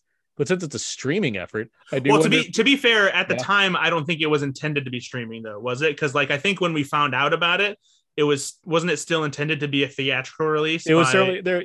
It wasn't not. That's for sure. Like it was certainly like a. We just know that there's a Predator movie coming. Like that. yeah, because and, and I think the reason that it actually got pushed uh to streaming wasn't necessarily a quality decision or uh even Disney trying to No, just like that quality. I think it's probably just Yeah. COVID and regime stuff. well on. it's, it's, it sounds like it may have just been very technical because i i think that maybe uh this is well this was a movie that they I, I think part of it is maybe not having the confidence that it would have been a huge box office hit but on top of that uh if if the they would have released this in theaters then they wouldn't have been able to put it on Hulu as soon because it would have Hmm. had it would have fallen into their their existing deal with where- HBO Max, right? yeah, where 20th Century Fox movies have to go to HBO Max first. So I think that probably played into it as well. Um, but yeah, I just it, it really is a shame that we couldn't have seen this in theaters. yeah I, I i am among the lucky ones that was able to watch this in a theater and it certainly you know works Oh, were you were you at Comic Con? No i was uh, no i was at a press screening the week after. Yeah i know comic-con Oh, they did. I didn't realize they did theatrical press screening. yeah they, at least in la they did. I, I don't know Ah, if they- okay. you know but but yeah the and then they put on you know for press people or disney whatever like the next day. I was like oh okay. But uh it you know it it's funny because like it predator is also one of my favorite movies the 1990s like that's just the best. It rules. And it's like i've never seen that on a big screen. So it's not like i have some kind of you know level of quality and like experience that i have to like match this up to because like i've never seen that movie on a big screen before. Yet it's like i can't I, I it's weird to not be able to see a new predator movie on a big screen. I've seen every, almost every one of them yeah every everyone but predator 1 and 2 i've seen on a big screen at this point. So it's like well it is what it is but it, uh, but yeah it is a shame that it didn't get that chance although i you know for a variety of reasons like you just pointed out brett i, I get why it wouldn't make it that you know if i ha- after if i saw like the results of requiem and then the predator a movie that was very costly i'd also be weary to be like yeah let's put this on the big screen for sure let's see that also not do well at the box office but it's you know that's just how it rolled out Ben, did you Um, see the original Predator in theaters? Uh, no, I was six years old. Okay, that, that And you- seem like, and you that's not a good enough excuse but okay you haven't Yeah. caught a you haven't caught a repertory screening or anything. Uh, no, they, they, you know that's one of those films that that Just it's hasn't like around. you know uh, for the the 30th anniversary or anything like that that they they threw it back into theaters. Otherwise, I definitely would have done that. Um, you know, it's not one that gets uh, that kind of maybe play which someday is a I'll just have to rent a theater and get the movie myself. that'd be the way to do it I'm surprised. Yeah, that's that's. it's I- weird I- that it's not like on the easy rotation you know because it's always you know like back to the future jaws yeah, and the, and the Yeah. Alien movies end up back in theaters all the time. yeah the first two at least like they, Yeah, yeah. so it's Not like three year resurrection, but it's it resurrection they they screen at midnight after they screen at 2 a.m after rocky horror people just can't get um, what if that was true? Um but it is like that seems like a very agreeable movie to put on a big screen like yeah predator why not? Arnold predator I would I love, man. at the very least, do it for like anniversary screenings. I mean, why not? Why not do it this year? It's an anniversary this year. yeah i'd take a crappy fathom event to watch predator on a big screen Yeah. 35 years for Predator. I mean, they're they're putting they're putting Jaws out on IMAX and 3D for no good reason this year. June 12th, 1987. It should have already happened, guys. Yeah, I, I don't disagree. Uh, more about this movie. Okay, so we got Predator in the you know Native American times, uh, in settings. Are like, do you like? Do you want to see more from here? Like, I mean, we've got- Yes. we've gotten so many Predator, but like, it's specifically like, and this is the question in the feedback later. But like, would you be excited to have like if Trachtenberg or whoever else is like, hey, we're making another Predator movie. This time it's set in you know whatever in samurai times. Like, do you? Does this inspire you to want more of this? Yeah, would I? I, I would love it. Yeah, I would love a samurai one. Um, I yeah, I would love to see maybe like uh, I don't know, a, a World War. You know, I- I would World love War to see. II. A, I would love to see a like uh, a a a, a World War II uh, version of this where uh, a regiment from whatever army uh, is over to the side because they, they got cut off behind enemy lines or something, and then all of a sudden there's a predator. Like they're already dealing with that, and now they've got this because that's what the original predator was. You know, we're dealing with this over here, but oh, now we're being hunted, and that's a, a reason this movie was so good, uh, in my opinion, was that they took the original premise, which was we're not worried about, you know, we're not out here hunting a predator. We're out here doing our thing, and then a predator comes upon us, and now it's about that, and it's Yeah. very simple. And so make that simple movie over and over again, and I, I'm going to sign up every single time. Yeah. and it's a and it's a it's a big win too because what you get to do is you you send a small uh you know uh platoon you know uh unit what have you to go take care of some kind of small uh you know nazi camp or something like right, that like a side mission, basically. yeah and they get there and all the nazis are dead which is already fun uh you know maybe you get to see the maybe you get to see the predator killing a bunch of nazis sounds like aces to me uh and then and then you know world war ii soldiers get there you know us troops and then they have to deal uh, with with a predator being there, uh, and the predator finally has a challenge because I don't know if you know this, Nazis suck and they're they're little babies. Um, so so yeah, so I think that'd be really cool. Actually, uh, Alan Cerny, uh, who uh, used to write for Ain't It Cool back in the day, and uh, he's you know he's a, a good dude, and he had this really cool I- idea. Uh, is like he's like you know what he's like I would love to see prey movies uh, where they do a samurai one, they do a World War II one, and then after you do you know two or three of those, you do a second round of predators where the the the predators have rounded up uh, a variety of different kinds of Oh, okay. you know warriors again. He's like, but in this one, one of them is uh is Old Dutch, and it's a Lego sequel now, uh-huh. And that or, would be or, or old Harrigan, and it's Danny Glover, and he's like, uh, Yeah. yeah, well that was that's what they that's what they wanted to do for um for uh the Predators. yeah yeah they wanted to have um danny glover instead of lawrence fishburne but uh yeah i think that would be man if they could get arnold schwarzenegger back as like an old dutch and have him be like with a bunch of random people like kidnapped by predators and like do that again that would be that would be awesome not for nothing, but the Predator game that came out last year, Predator Hunting Grounds, um, which I enjoyed well enough. It it has Arnold. He's recorded voiceovers where he continues his story as Dutch. Like there's more of his journey as that character, which I was like, oh, that's cool. Like that's a neat. Like, but like as you play the game, you unlock more tapes of him like recording his his search to find the predator and what have you, which is like that's neat. Um, anyway, um, what was I there there actually is a tease uh for a prey sequel in the the credits i don't know yeah it, it yeah it, it gives you a hint of things that could come and I, I would be curious if like if they wanted to continue this if they wanted to directly follow up this specific story or if they just wanted to keep going throughout history. And Yeah. it's like as much as i you know like i think the midthunder character is you know neat and everything it's i don't know if i necessarily need like more of this time to excite me about another predator. That said i mean this is a good movie. If we can make another one of these cool. I'm into that. How about you uh, ben uh insofar as making another one of these? Yeah. oh no I, of course yeah absolutely. Like uh, dude this was just such a refreshing relief to be honest because i'm such a fan and i really want them to make more of these things and you can only make more movie well you can't always but you can typically only make another movie when one is successful. So i'm glad that they got now they've got a little kashish here. They've got a little uh they they, they, you you've built up some goodwill. Let's not ruin it, guys. Let's let's do something with it. i also appreciated how gory this movie was Yeah. Uh, it's very in line with Predator movies in general, which are generally very gory. so I, I I like that it didn't skimp on the amount of carnage that this Oh, thing could. Do. And I will point out uh, again, I watched this with uh, uh, one of my uh, girlfriends that doesn't watch a lot of uh, scary movies or, or action movies, and you know we're watching that the scene. There's a scene where the uh, blood is, is just kind of everywhere, uh-huh. uh, and it's a really cool reveal of, of something, and, and it's just a really neat scene. yeah, Uh, she got yeah. up and of course walk, walked out of the scene, you know, walked out of the room. She's like, okay, that, that's that's a lot. So then at more towards the middle of the movie or whatever, when when there's some action going on, and you know, uh, a kind of mini spoiler alert, I guess there there's some predator blood, okay, and it, it splatters here and there, and there's there's there's a couple fight scenes and whatever. So there were a couple of scenes where the, the it was the action was so good. Eh, eh, my girlfriend and I are on the couch, and my friend Mike, we're sitting there, and something happens right next to a tree, and all three of us go, "Oh!" And uh, and Elise, my other friend, was like kind of laughing, and I talked to her later, and she's like, "It's green blood. How is that?" Ew, like that's there's nothing there that make it's like a cartoon. And I was like, no, but what? No, I was so upset.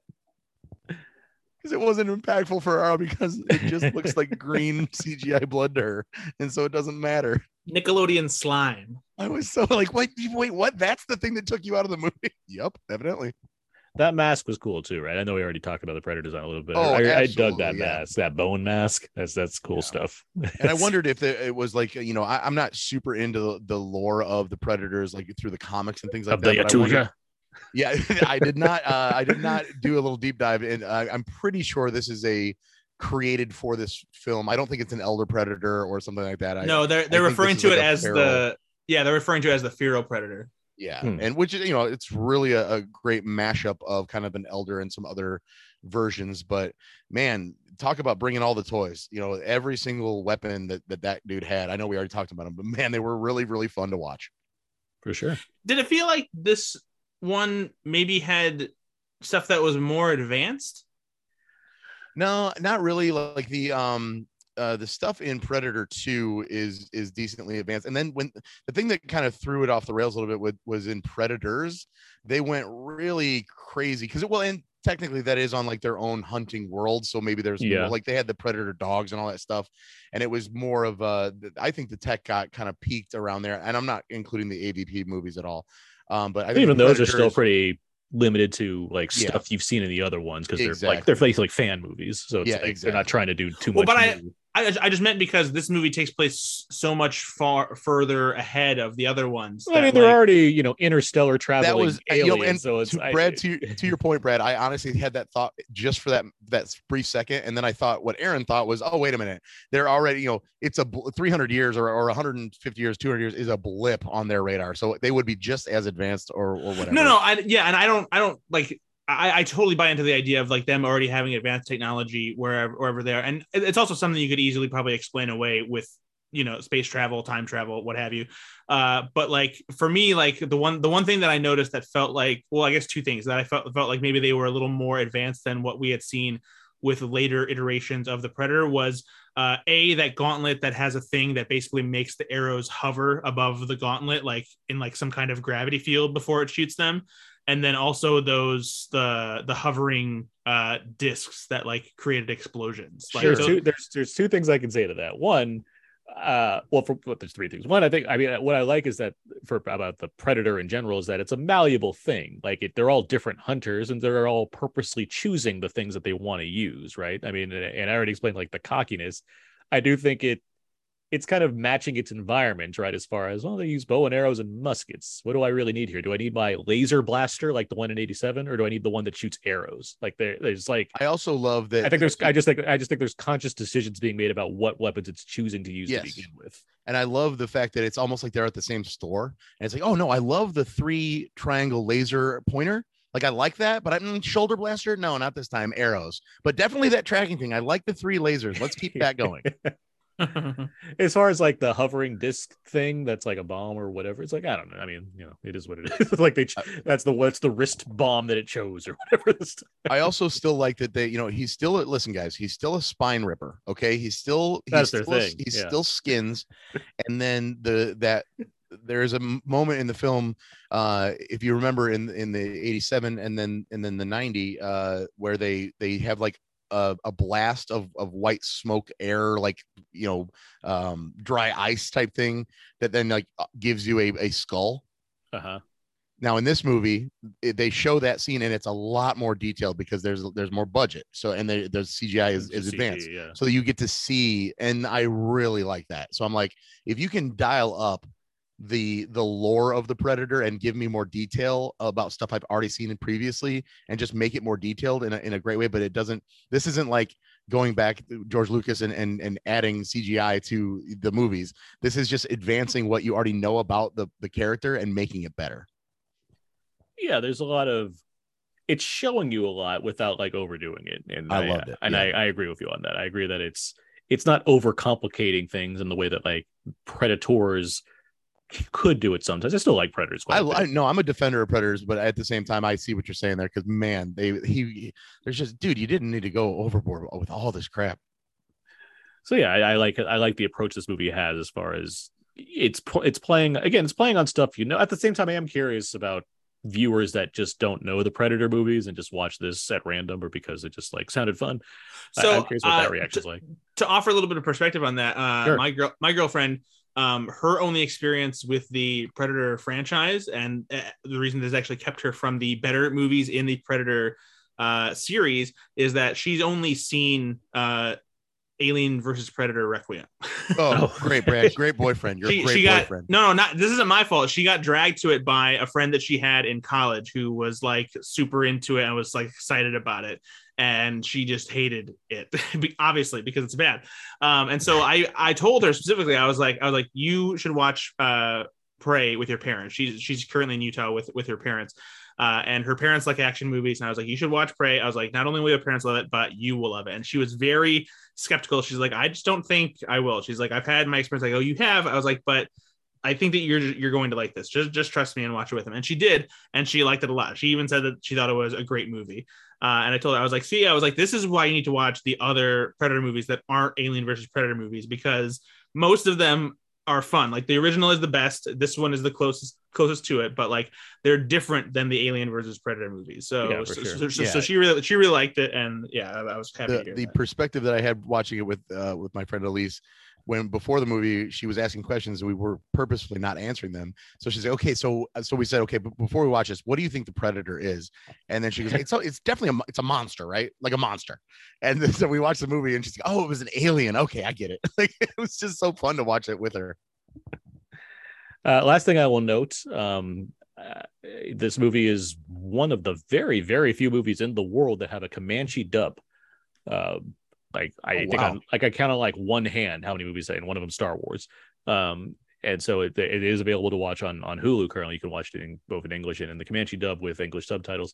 It is a dub as opposed to like I'm a- like I've been I've been trying to research this figure this out because I know Dan Tractor, but he said like they shot scenes both ways, but ultimately the the dub is what it is as opposed to like an alternate version of the movie with takes of them speaking in Comanche. I was um, curious about that because I I I wondered if I was like, well, why did they call it a dub? Like, surely they would have shot those scenes just in the Comanche language. And I was I'm, I'm actually disappointed to hear that that's what they had to do. Is, Yeah. is dub it, It- instead. it's because yeah. it's, it's cool that they did make it accessible to you know uh, obviously the, the native american people who do speak comanche but i would have i think seeing a version where they had scenes where they didn't speak english at all and they just had subtitles might make it a little bit Yes. cooler I would yeah, agree with so that. so at this point I've seen it twice and I watched it the second time in in the Comanche dub. And you know, it's a dub, so it's obviously going to have that effect as far as like obviously they're not speaking this language, but I'm listening to the words. But at the same time, you get kind of used to it after a while, and it was interesting to like watch it that way. And it Yeah. it, it it it made it clear that the visual is certainly doing a lot of work, which is what you expect in a movie anyway. But like I do think it's it plays well as a film that's really reliant on you observing and visualizing what's taking place, and the dialogue just kind of an after the fact sort of aspect of it as well. yeah Um, so it's, I mean, I mean, you know, it's unique because it's Comanche. Like again, not a language that's used for dub tracks for many movies at all. So, uh, and yeah, I, I agree with you, Brad. As far as like, it's very cool that they've kind of they the the cult, you know, everybody combined forces to kind of make something that feels like a fitting piece of representation as well as a kick-ass sci-fi action movie. so, yeah Okay, so Prey is currently screening or uh, streaming on Hulu. Uh, ben, when should people see Prey? Uh, why haven't you all seen it already? Fair enough. You need to see it immediately. Brad?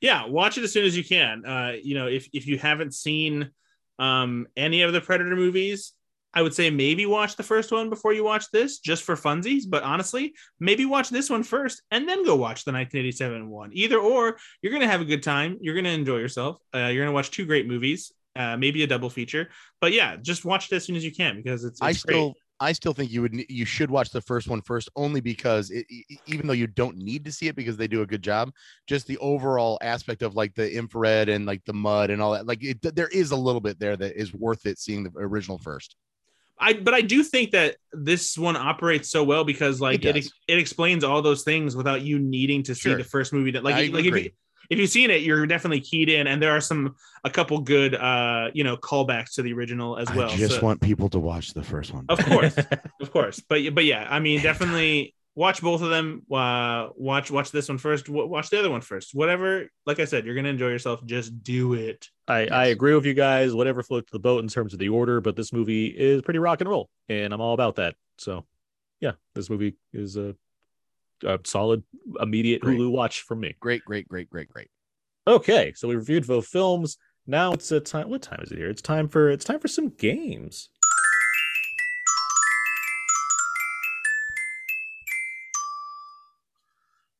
That is, of course, the improv theme for games. And boy, do I have games for you guys this week. I have two games for you guys this week, and I'm very excited to present them to you. Uh, the first game is called Gangsters Paradise. Um, I have a series of gangster comedy films here.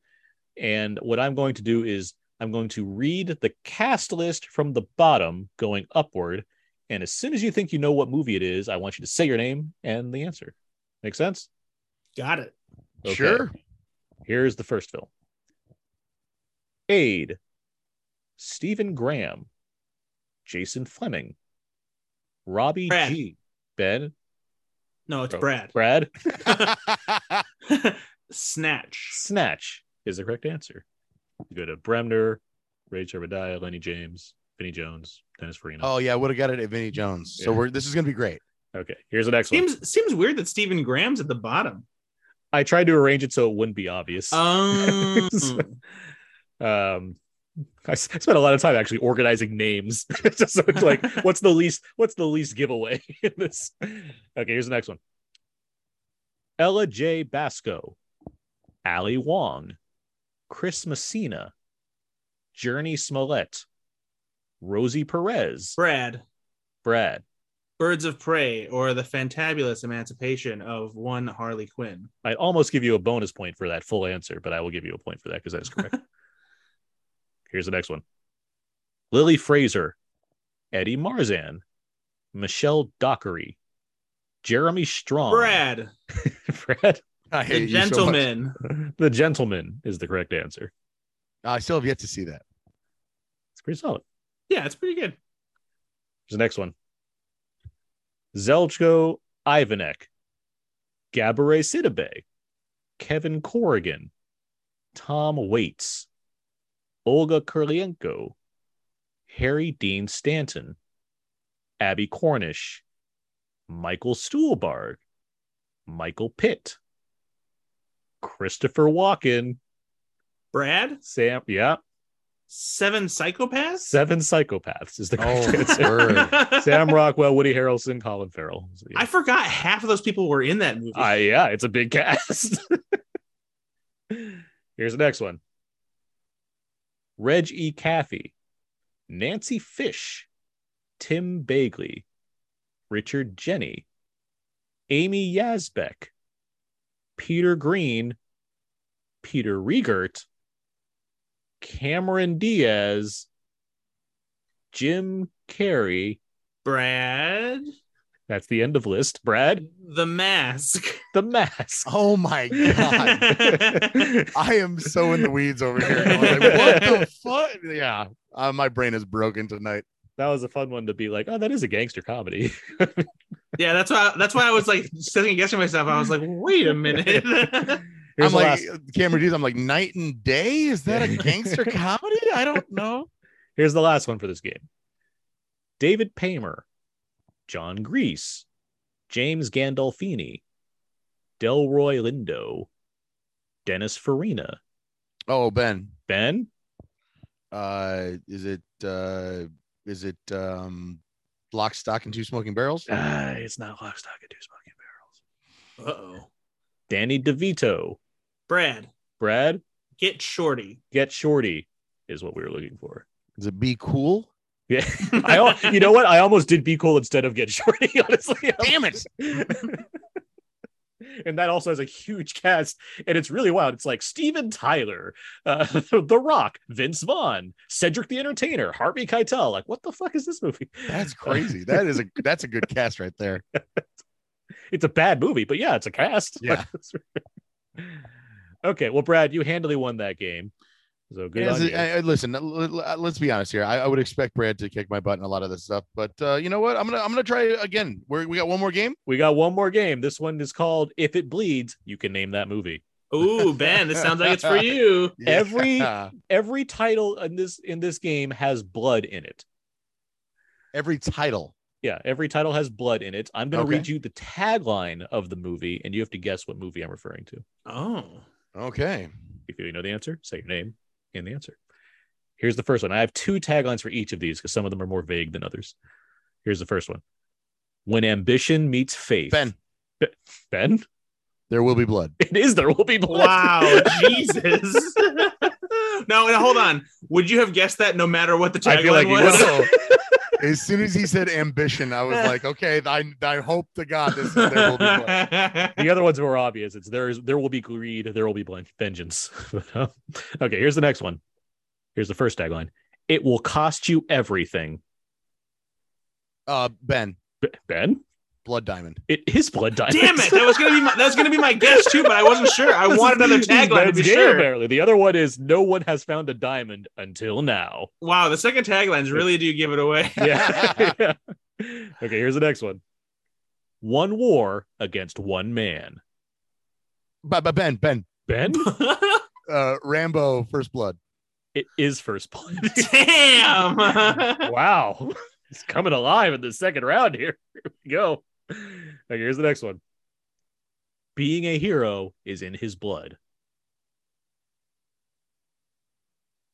I'll read Uh, the second being- tagline. You don't need a past to have a future. Brad. Brad, Bloodshot? it is Bloodshot. Oh, One of the one of the final movies before COVID shut down theaters. Uh, the, the last press screening I went to before everything closed for a while was Bloodshot. yeah, for real. Here's the next one. Dark secrets revealed. uh, Ben, Ben, Blood Simple. incorrect. Ooh. Here's the second tagline. Once again, I must ask too much of you, Harry. Oh, uh, Brad. No, Brad? damn it. Harry Potter and the Half Blood Prince. That is correct. Here's the next one. Two more. Roses are red, violets are blue. One is dead, the next is you. Brad. Brad, My Bloody Valentine. my bloody Valentine is the correct answer. Nice. The other one is Harry's out to steal your heart. These are good taglines. These are- These are fun. That also could have been a tagline for Harry Potter and the Half Blood Prince. Yeah. okay, here's the here's the last one. Tie game. Oh boy. Passion led to adultery. Adultery led to murder. Ben. Ben? Blood Simple. It is blood simple. Ah, Look at that. There, there he is. Ben takes the win. Good job. He's a rascal. Yeah. I mean, uh, honestly, during that first game, uh, your your listeners like, why the fuck is this guy on the Uh, podcast? he, he, but then, then he, he came around. He's completely like, redeemed "Oh, himself. I love blood so much. I know every blood movie by heart. Honestly, when you said it, you know something something he's in your blood or, or whatever that one was, Uh, I was like, "Ooh, Osmosis Jones. Like, no, no. ah, well, that was fun. Both of you guys took a win. Everybody's happy. Hey, Yeah. about that? All right, let's get to some out now feedback. Feedback, feedback, feedback. This is where we go over the various questions and answers on our Facebook page, facebook.com slash out now podcast. I asked a number of questions to the listeners, and they gave us a variety of answers here. And I will say, as I go through these, Ben and Brad, if you have any answers of your own you'd like to throw in, feel free to do so. So here we go. What's the best look for Brad Pitt from a movie? Chris writes Rusty Ryan in Ocean's Eleven and Mick, Mi- Mike Mickey O'Neill from Snatch. Uh, Nippon has the iconic leather jacket from Fight Club. And Philip writes, I dig his everyman looking Moneyball. I could go to my closet right now and find that kind of getup. Best Brad Pitt look. Uh, I would say uh, Mr. and Mrs. Smith. He's pretty pretty suave in that one. Okay. Uh, I really, I really liked him in uh, Once Upon a Time in Hollywood. I thought he was just like kind of like a, a the cool customer. I And that- agree with and you. Yeah, And that no. shirtless scene too. okay, we're doing that. Then, I, then Troy. Oh, hello. Oh, and uh, don't forget how great he looks in Deadpool 2.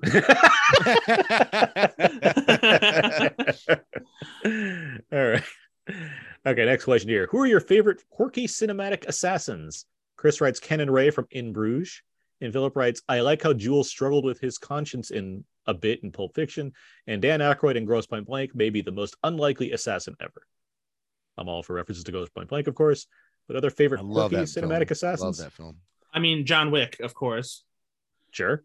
Uh, I don't know. Is he quirky? I mean, he, he has a big old back tattoo. I'm He- thinking he's back. Tattoo. I think I, I think he's pretty quirky. he has a dry sense of humor. I think he's quirky enough. I mean, just just the, just the way he talks, I think, makes him quirky, and that's a Keanu Reeves trait. But you know what? I don't care.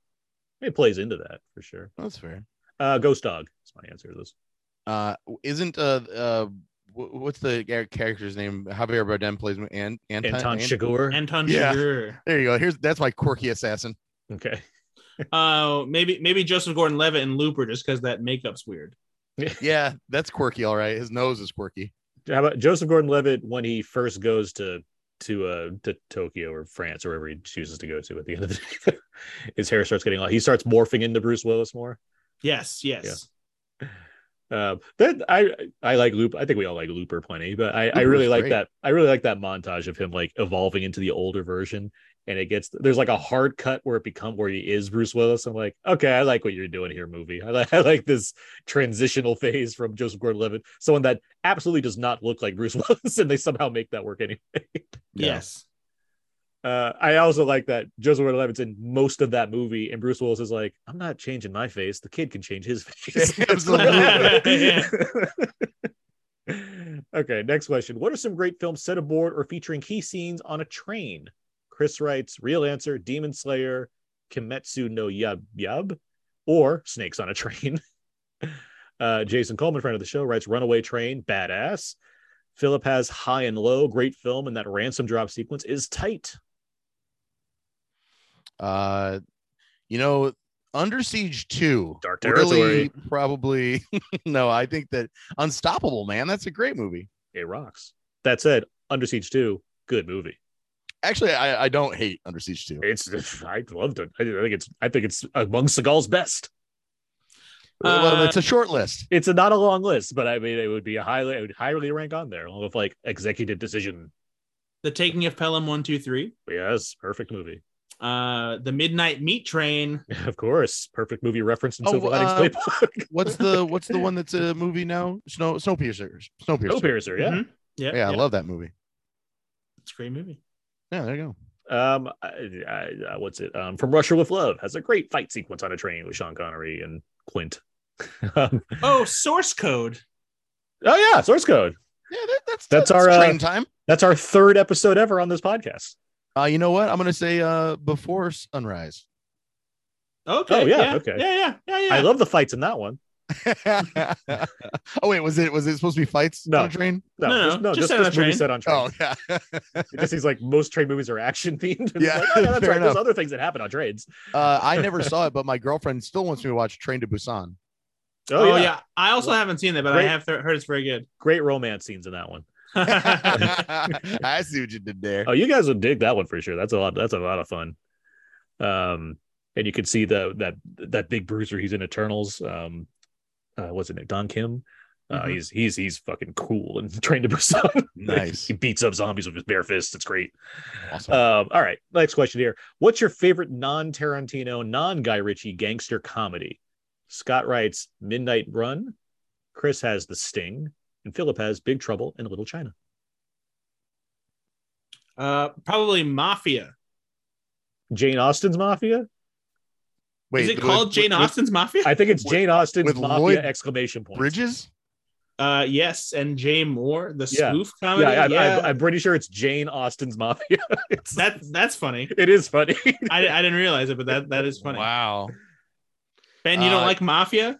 Ma- it's no, a, I, mean, it's I, don't, I don't know that it. I've ever seen it. Wow. Okay. Well, it's okay. I mean, it's just- officially I guess ti- I'll it's have to add officially it titled list, you know? Mafia. Like that's how it's listed on IMDb. Well, no, it, it, it's his original title, Jane Austen's Mafia. Just Yeah. Uh, I'm trying to think more. Uh, that's Oh. Abrahams. uh, that's Abrahams, right? Jim Abrahams. yeah, yeah, yeah. Yeah, it's, it's, uh, it's definitely from this the same spoof group as uh, Airplane and Naked Gun. And the, uh, the the the for the freshman, the freshman. oh, the freshman. Yeah, okay. The Oh, uh, My Blue Heaven. oh, yeah, oh, I love My Blue Heaven. Yeah. Goodfellas, but dramatic. that's, that's how they call it. Uh, I'm a. Uh, this is not my this is my favorite, but I I really like Joe Carnahan's Smokin' Aces. I, I like that movie quite. a oh, bit. I love Smokin' Aces. I'm a huge uh, defender of that film. I, I think it's I- st- that they think the made a cast is sequel which fun. sucked, but it was just so fun. The first one, the cast, I- you're right? The cast did it.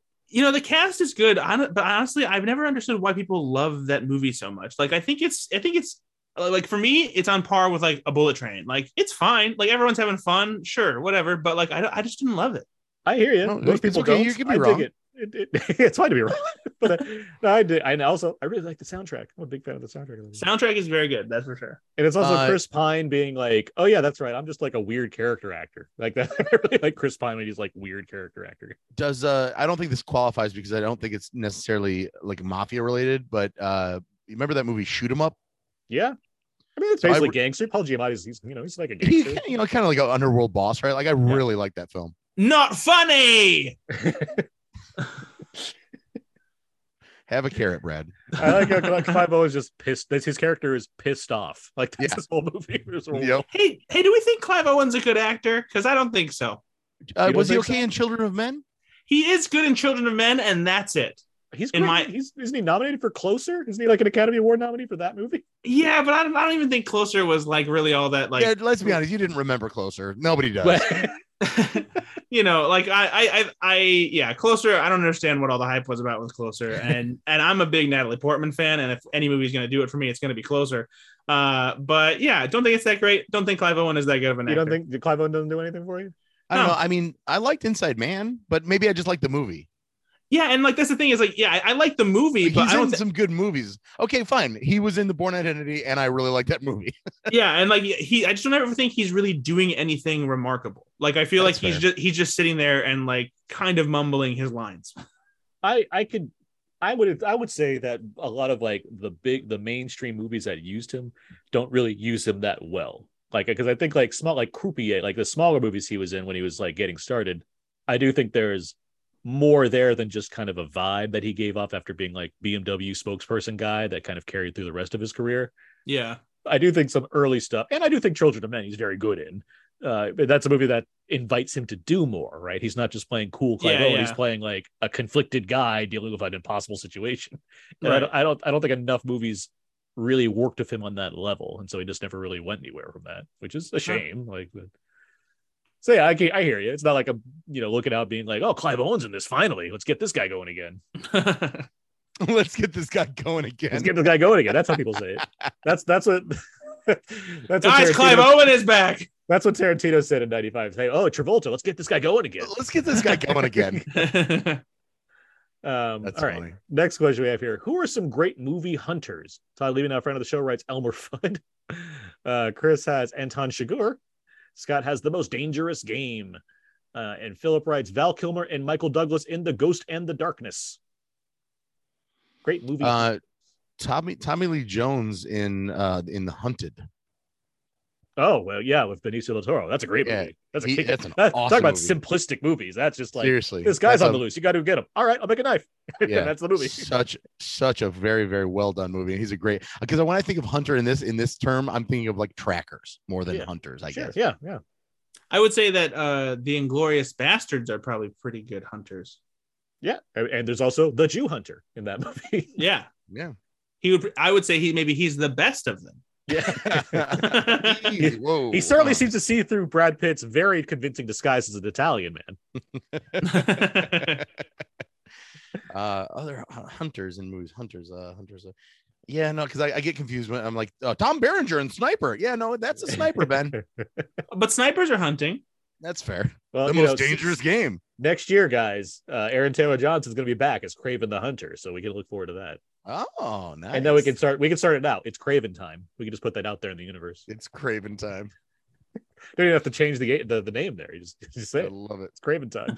I, I'm realizing now something that just happened that I didn't entirely get a grasp on. What? Uh, I, I didn't realize that you were referring to Christoph Waltz's character. I thought no, you the were Jew talking- Hunter. Yeah, yeah that's why i was I- like easy brad yeah, no, I thought you were talking about the bear about- jew yeah about Eli uh, uh, Roth's character. No.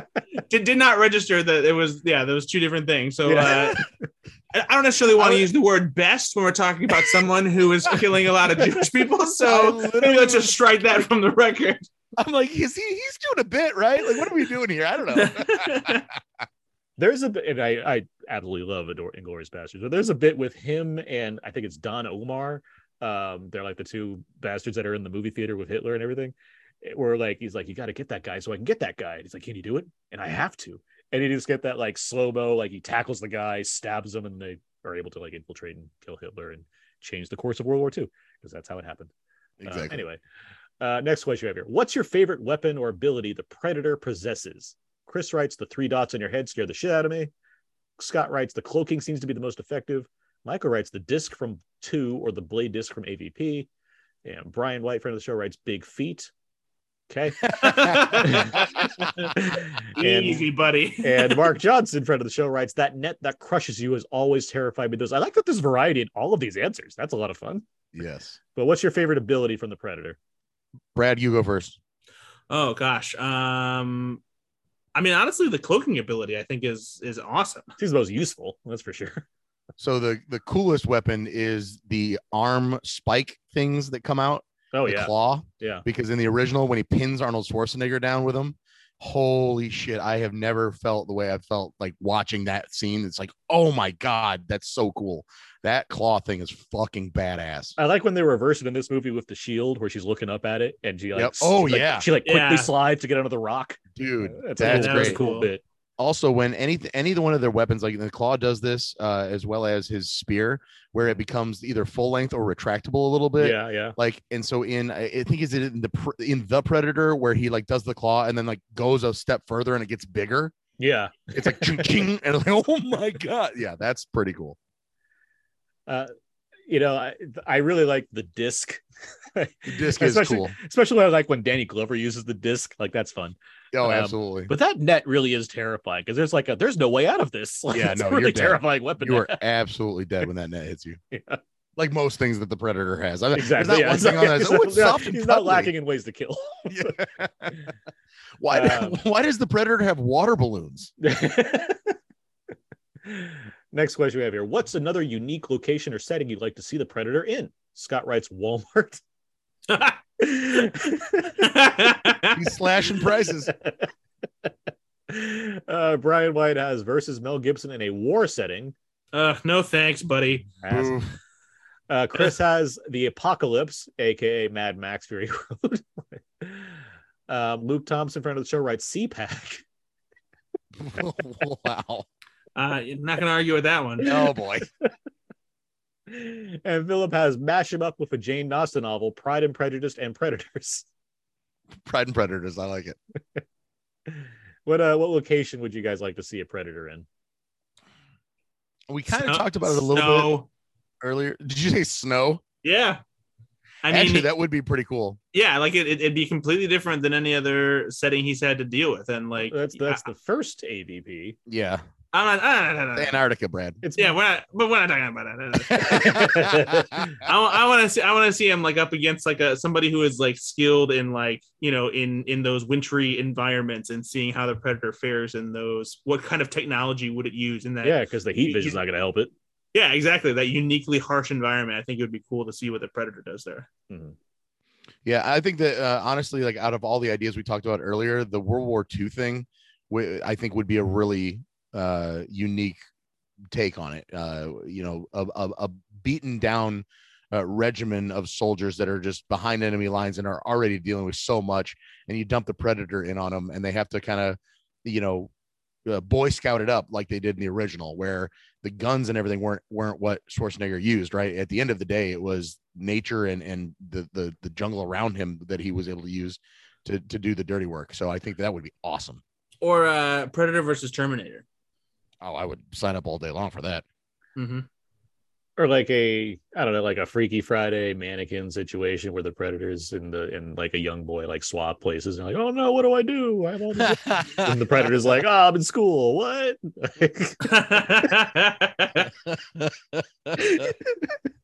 It's just the, you just see like a six-year-old boy go up and just start trying to stab his teacher with his hand, and it's not doing anything. Like, He's trying Billy, to sit unleash his blades. Stop it! S- Go sit down. He's just sitting there clicking angrily in detention. He thinks he's cloaked. He's just like standing on a desk in front of. Completely nude. Oh no, that's not oh boy. okay, next question. Uh, last question here. What are your favorite films spotlighting Native Americans? Uh, Scott writes The Last of Mohicans. Joanne has from way back Windwalker. Chris has Dancing with Wolves and The New World. And uh, there, that was Christopher. Chris has definitely Blood Quantum. And Philip writes The, the Last of the Mohicans. Uh, yeah, no, I'm I'm not really good with uh, a lot of Native American uh, movies. I, I'm not uh, as familiar. I think that maybe the most recent one that I've seen that featured uh, Native Americans would have been uh, what the one with Jeremy Renner. Oh, Wind River. Yeah, that's a good one. Wind River. Oh, okay, yeah. Yeah, that's but classically, Last of the Mohicans is, is of course a classic. That's a great movie. Uh, admittedly, I haven't seen this yet, but I have heard uh, several people talk about how good it is, and it's it's in. I just put in one of my queues on one of my streaming services recently. Uh, but I've heard Wild Indian is very good. Have you seen that, Aaron? Yes, yeah, that's with uh, Michael Greyeyes. Yeah, that's a that's a Yeah. really interesting movie. Uh, it's a it's like a slow burn, uh, really cool. Like, I guess like psycho. It's like I guess just a drama, but it's like it has like elements that are pretty uh pretty interesting. But yeah, good movie. what's Good the sure. what's the one with uh, Val Kilmer from like the '90s? Oh, that's uh, Thunderheart. Thunderheart. Yeah, yeah. yeah. I'm sure that's an amazing one. I had to pull that one out pretty quickly. Thunderheart. Yeah, uh, wait, that was pretty quick, man. Good job. Also, uh, I, I like Indian in the cupboard still. It's a childhood favorite of mine. Aw. It's a, it's a, what's that? That- That's a Frank Oz movie. Yeah. Mhm. Yeah, he has a weird filmography when you look at Frank, Frank Oz's movies. he does. He definitely does. Um, well, cool. That was out now feedback, feedback, feedback. And that is going to do it for this week's episode of Out Now, Aaron and Abe. Uh, you can find more of my work, my personal blog, thecodeiszeek.com. Everything I do ends up over there, but I write movie reviews for We Live Entertainment. I write Criterion and Blu-ray reviews over at whysoblu.com. Some variety of stuff occasionally, and I'm on Twitter at Aaron's PS4. Uh, Brad Ullman, where can people find more of you online? Uh, I'm at slashfilm.com. Um, I, I'm an editor over there, so I don't I don't write as much, but I still do get to do some writing every now and then. Uh, ben and I also have a podcast called Go Flix Yourself that is officially back up and running and consistently. Uh, and we have a new co-host. Our friend Nate has been doing it with us. Makes it a little easier for us to schedule uh, episodes, uh, even if we don't have guests, so that we can have some fun banter and good conversations. Uh, ben and I also have a Saturday Night Live podcast that's obviously you know uh, on hold right now because uh, there's not a new season yet. But when it is, when it is, Oh. we will be uh, back with new episodes, reviewing and recapping every episode. And our friend Nate also is a co-host on that one. And uh, And you what's can that find called, Brad? that's called the 10 to 1 podcast so Hmm. named after the uh the weird uh sketches that typically aired 10 minutes to 1 a.m on the east coast when saturday night live is uh is airing and uh ben and i also have a stupid radio show that we do called, uh, stupid. called Ben, Brad, and Beyond. Uh, you can find you don't have to be local to hear it, even though it is on local radio stations. But if you go to uh, what's the radio number, Ben? It is uh so it's WIMS on Facebook. So if you ch- search out WIMS 95.1 on Facebook, we stream it Facebook Live. And if you're in the Northwest Indiana area, Michigan City or LaPorte, Indiana, 95.1 on your radio dial. And that is uh Tuesday, uh twi- twice a month on Tuesday mornings at 9 a.m. Central Yeah. Time. and there there is a video stream that goes along with it if you want to you can you can watch that live or you can watch that later on uh, whenever you want to and that can be fun because uh, a staple of the radio show is i bring on a weird random snack that ben is forced to try and sometimes it's bad. Always, always it's bad, Brad. that's not true there's, there's been a couple that you've enjoyed I've tolerated you for a few, but I will tell you, Aaron, it's not good. um, and of course, you can find me on Twitter at Ethan underscore Anderton. And uh, also, I have an Instagram called uh, Brad's Junk. Uh, it's at Look at Brad's Junk if you would like to find out about different uh, new junk food, snacks, Oh, good. uh, soft drinks, Yeah. things like that. Uh, I always post about them uh, a few times a day. Uh, and that's where I find a lot of the things that I torture Ben with. It's true. Well, Ben Conowitz, where can people find more of you online? Uh, you really don't need to. Brad, Brad just really covered it all right there. But uh, if, if you live in Northwest Indiana and you need gutters and downspouts on your home, you know, Laporte Seamless Gutter, 219 362 9972 for all your gutter and downspout needs. Great. Uh, here's a question for the for the. I really hope people call it based on based on this podcast. Be a oh, dude! If that happens, I will give you twenty percent off. If you call oh! Whoa! and I don't hear him offering discounts very often. what is this Brad's junk Instagram? Trying to find this. It's yeah It's- at at look at Brad's junk. Oh, look It's at the- Brad's junk. Okay, yeah. Yeah, that's the, the username is look at Brad's junk. The page is just called Brad's junk. But yeah, I Which just- is Got it. insane because I started a junk removal company last year called Chuck It Junk Removal, and then Brad had look at Brad's junk, and it was just so weird that How we were does this both. have three thousand followers? What the fuck? yeah, no, hon- honestly, it's uh, it, it blew started blowing up earlier this year, and I don't entirely know the reason, but like all of a sudden, a- after it being up for like, I was doing it for like six or seven months, and it was just something I like to do, and I had a, I had a, maybe like a few hundred followers. And then all of a sudden, I had a few posts that just got hundreds of likes, and by a bunch of people that weren't following me. And it's not bots or anything; it's just people I think that are now starting to find it uh, through all the hashtags that I use. Because not only do I constantly use a Brad's junk hashtag, but I look for what the most popular like related hashtags Uh-huh. are, and I and I put them in there. And uh, ever since then, it's just been like uh, gradually, uh, you know, increasing in like not like a huge kind of way, but like I've I've been very pleased to see how it's grown in a in a short amount of time. So it's yeah, if you like finding about random new chips, candy bars, frozen foods, fast food, you know, soft drinks, things like that, please give it a follow. Great. Uh, here's another question. I, I, I'm curious if you guys have this answer for the 10 to 1 uh, podcast. Did you guys have like a favorite guest from last season? Yeah, we did talk about that actually. Um, it's been so long since we did the episode, though. I honestly don't remember who who our favorites were. uh, yeah. Our least favorite was Kim Kardashian. That's that. That's definitely true. Definitely, definitely true. Uh, Uh, yeah, but no, I, I'd have to uh, just very, very quickly because I don't want to say the wrong one because I we had so many. Uh, there was so many pe- good people there. Let me just real quickly look at the list. Uh, this is such great fucking podcast. I mean, Jason Sudeikis was great just because he's an SNL alum. The, the Um, one that caught me off guard, Rami Malek. I liked Rami Malek a lot. Rami Rami Malek was great. Yeah, he was pretty fun. Uh, yeah, I enjoyed him. Uh, oh, I think I liked I liked Selena Gomez a lot. I was not a big fan. Oscar Isaac was fantastic. Oh, there we go. Oscar Isaac. There you go. Yeah, he he crushed it. Yeah, because like in general, our our favorites usually end up being the seasoned comedians who have done SNL before. Like like Will Forte's episode, oof, amazing, Oh, fantastic, yeah. great stuff. Just Um, we expect it though. Yeah, yeah, but uh, but yeah, as far as like having you know actors come in as they're like promoting a movie or a show or something like that, Oscar Isaac I think was was the best last season. And then I think maybe one of the more fun things that happened during this season uh, is that Peyton Manning just showed up randomly on a weekend update episode, and it was really funny. And it's like, how does stuff like that even happen? I- don't know. I just, uh, there's still so much that that goes on with Saturday Night Live that we both enjoy. And so if you like Saturday Night Live, you know, check out the Ten to One podcast. and we'll take this as our, our time to say too because there's there's always a lot of people out there and maybe maybe you out there listening are one of them where you're like saturday night live just isn't funny anymore and i have a, a long-standing philosophy that the reason everyone thinks that saturday night live used to be good is because all you see of old saturday night live episodes are the best sketches. They're not replaying all of the bad sketches that there are constantly in every episode because it's a live show that's created in the span of one week. So there's always going to be bad sketches. There's always going to be stuff that doesn't work but it's the excitement of seeing what comes together in that week and what does work. And SNL is still just as funny as it's ever been. And the current cast of players is still very good. Uh, they lost a few at the end of this recent season. So it'll be interesting to see how certain cast members step up and fill those gaps. But Saturday Night Live is definitely still very much funny. And uh, you should you should give it a shot and listen to our podcast and uh, just hear about what we like and what we don't like about new episodes of Saturday Night Live. Yeah.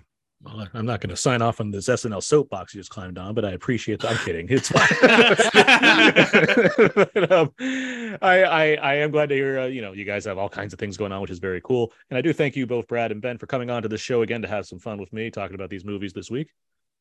Yeah, thanks for having us. Thank you so much, man. As always, my pleasure. For sure. And that's going to do it for this week's episode. So until next until next time next week, what are we doing next week? There's not a lot coming out. Uh, we're going to figure that out. Abe and I we will talk about that. But until then, until next time, so long and goodbye.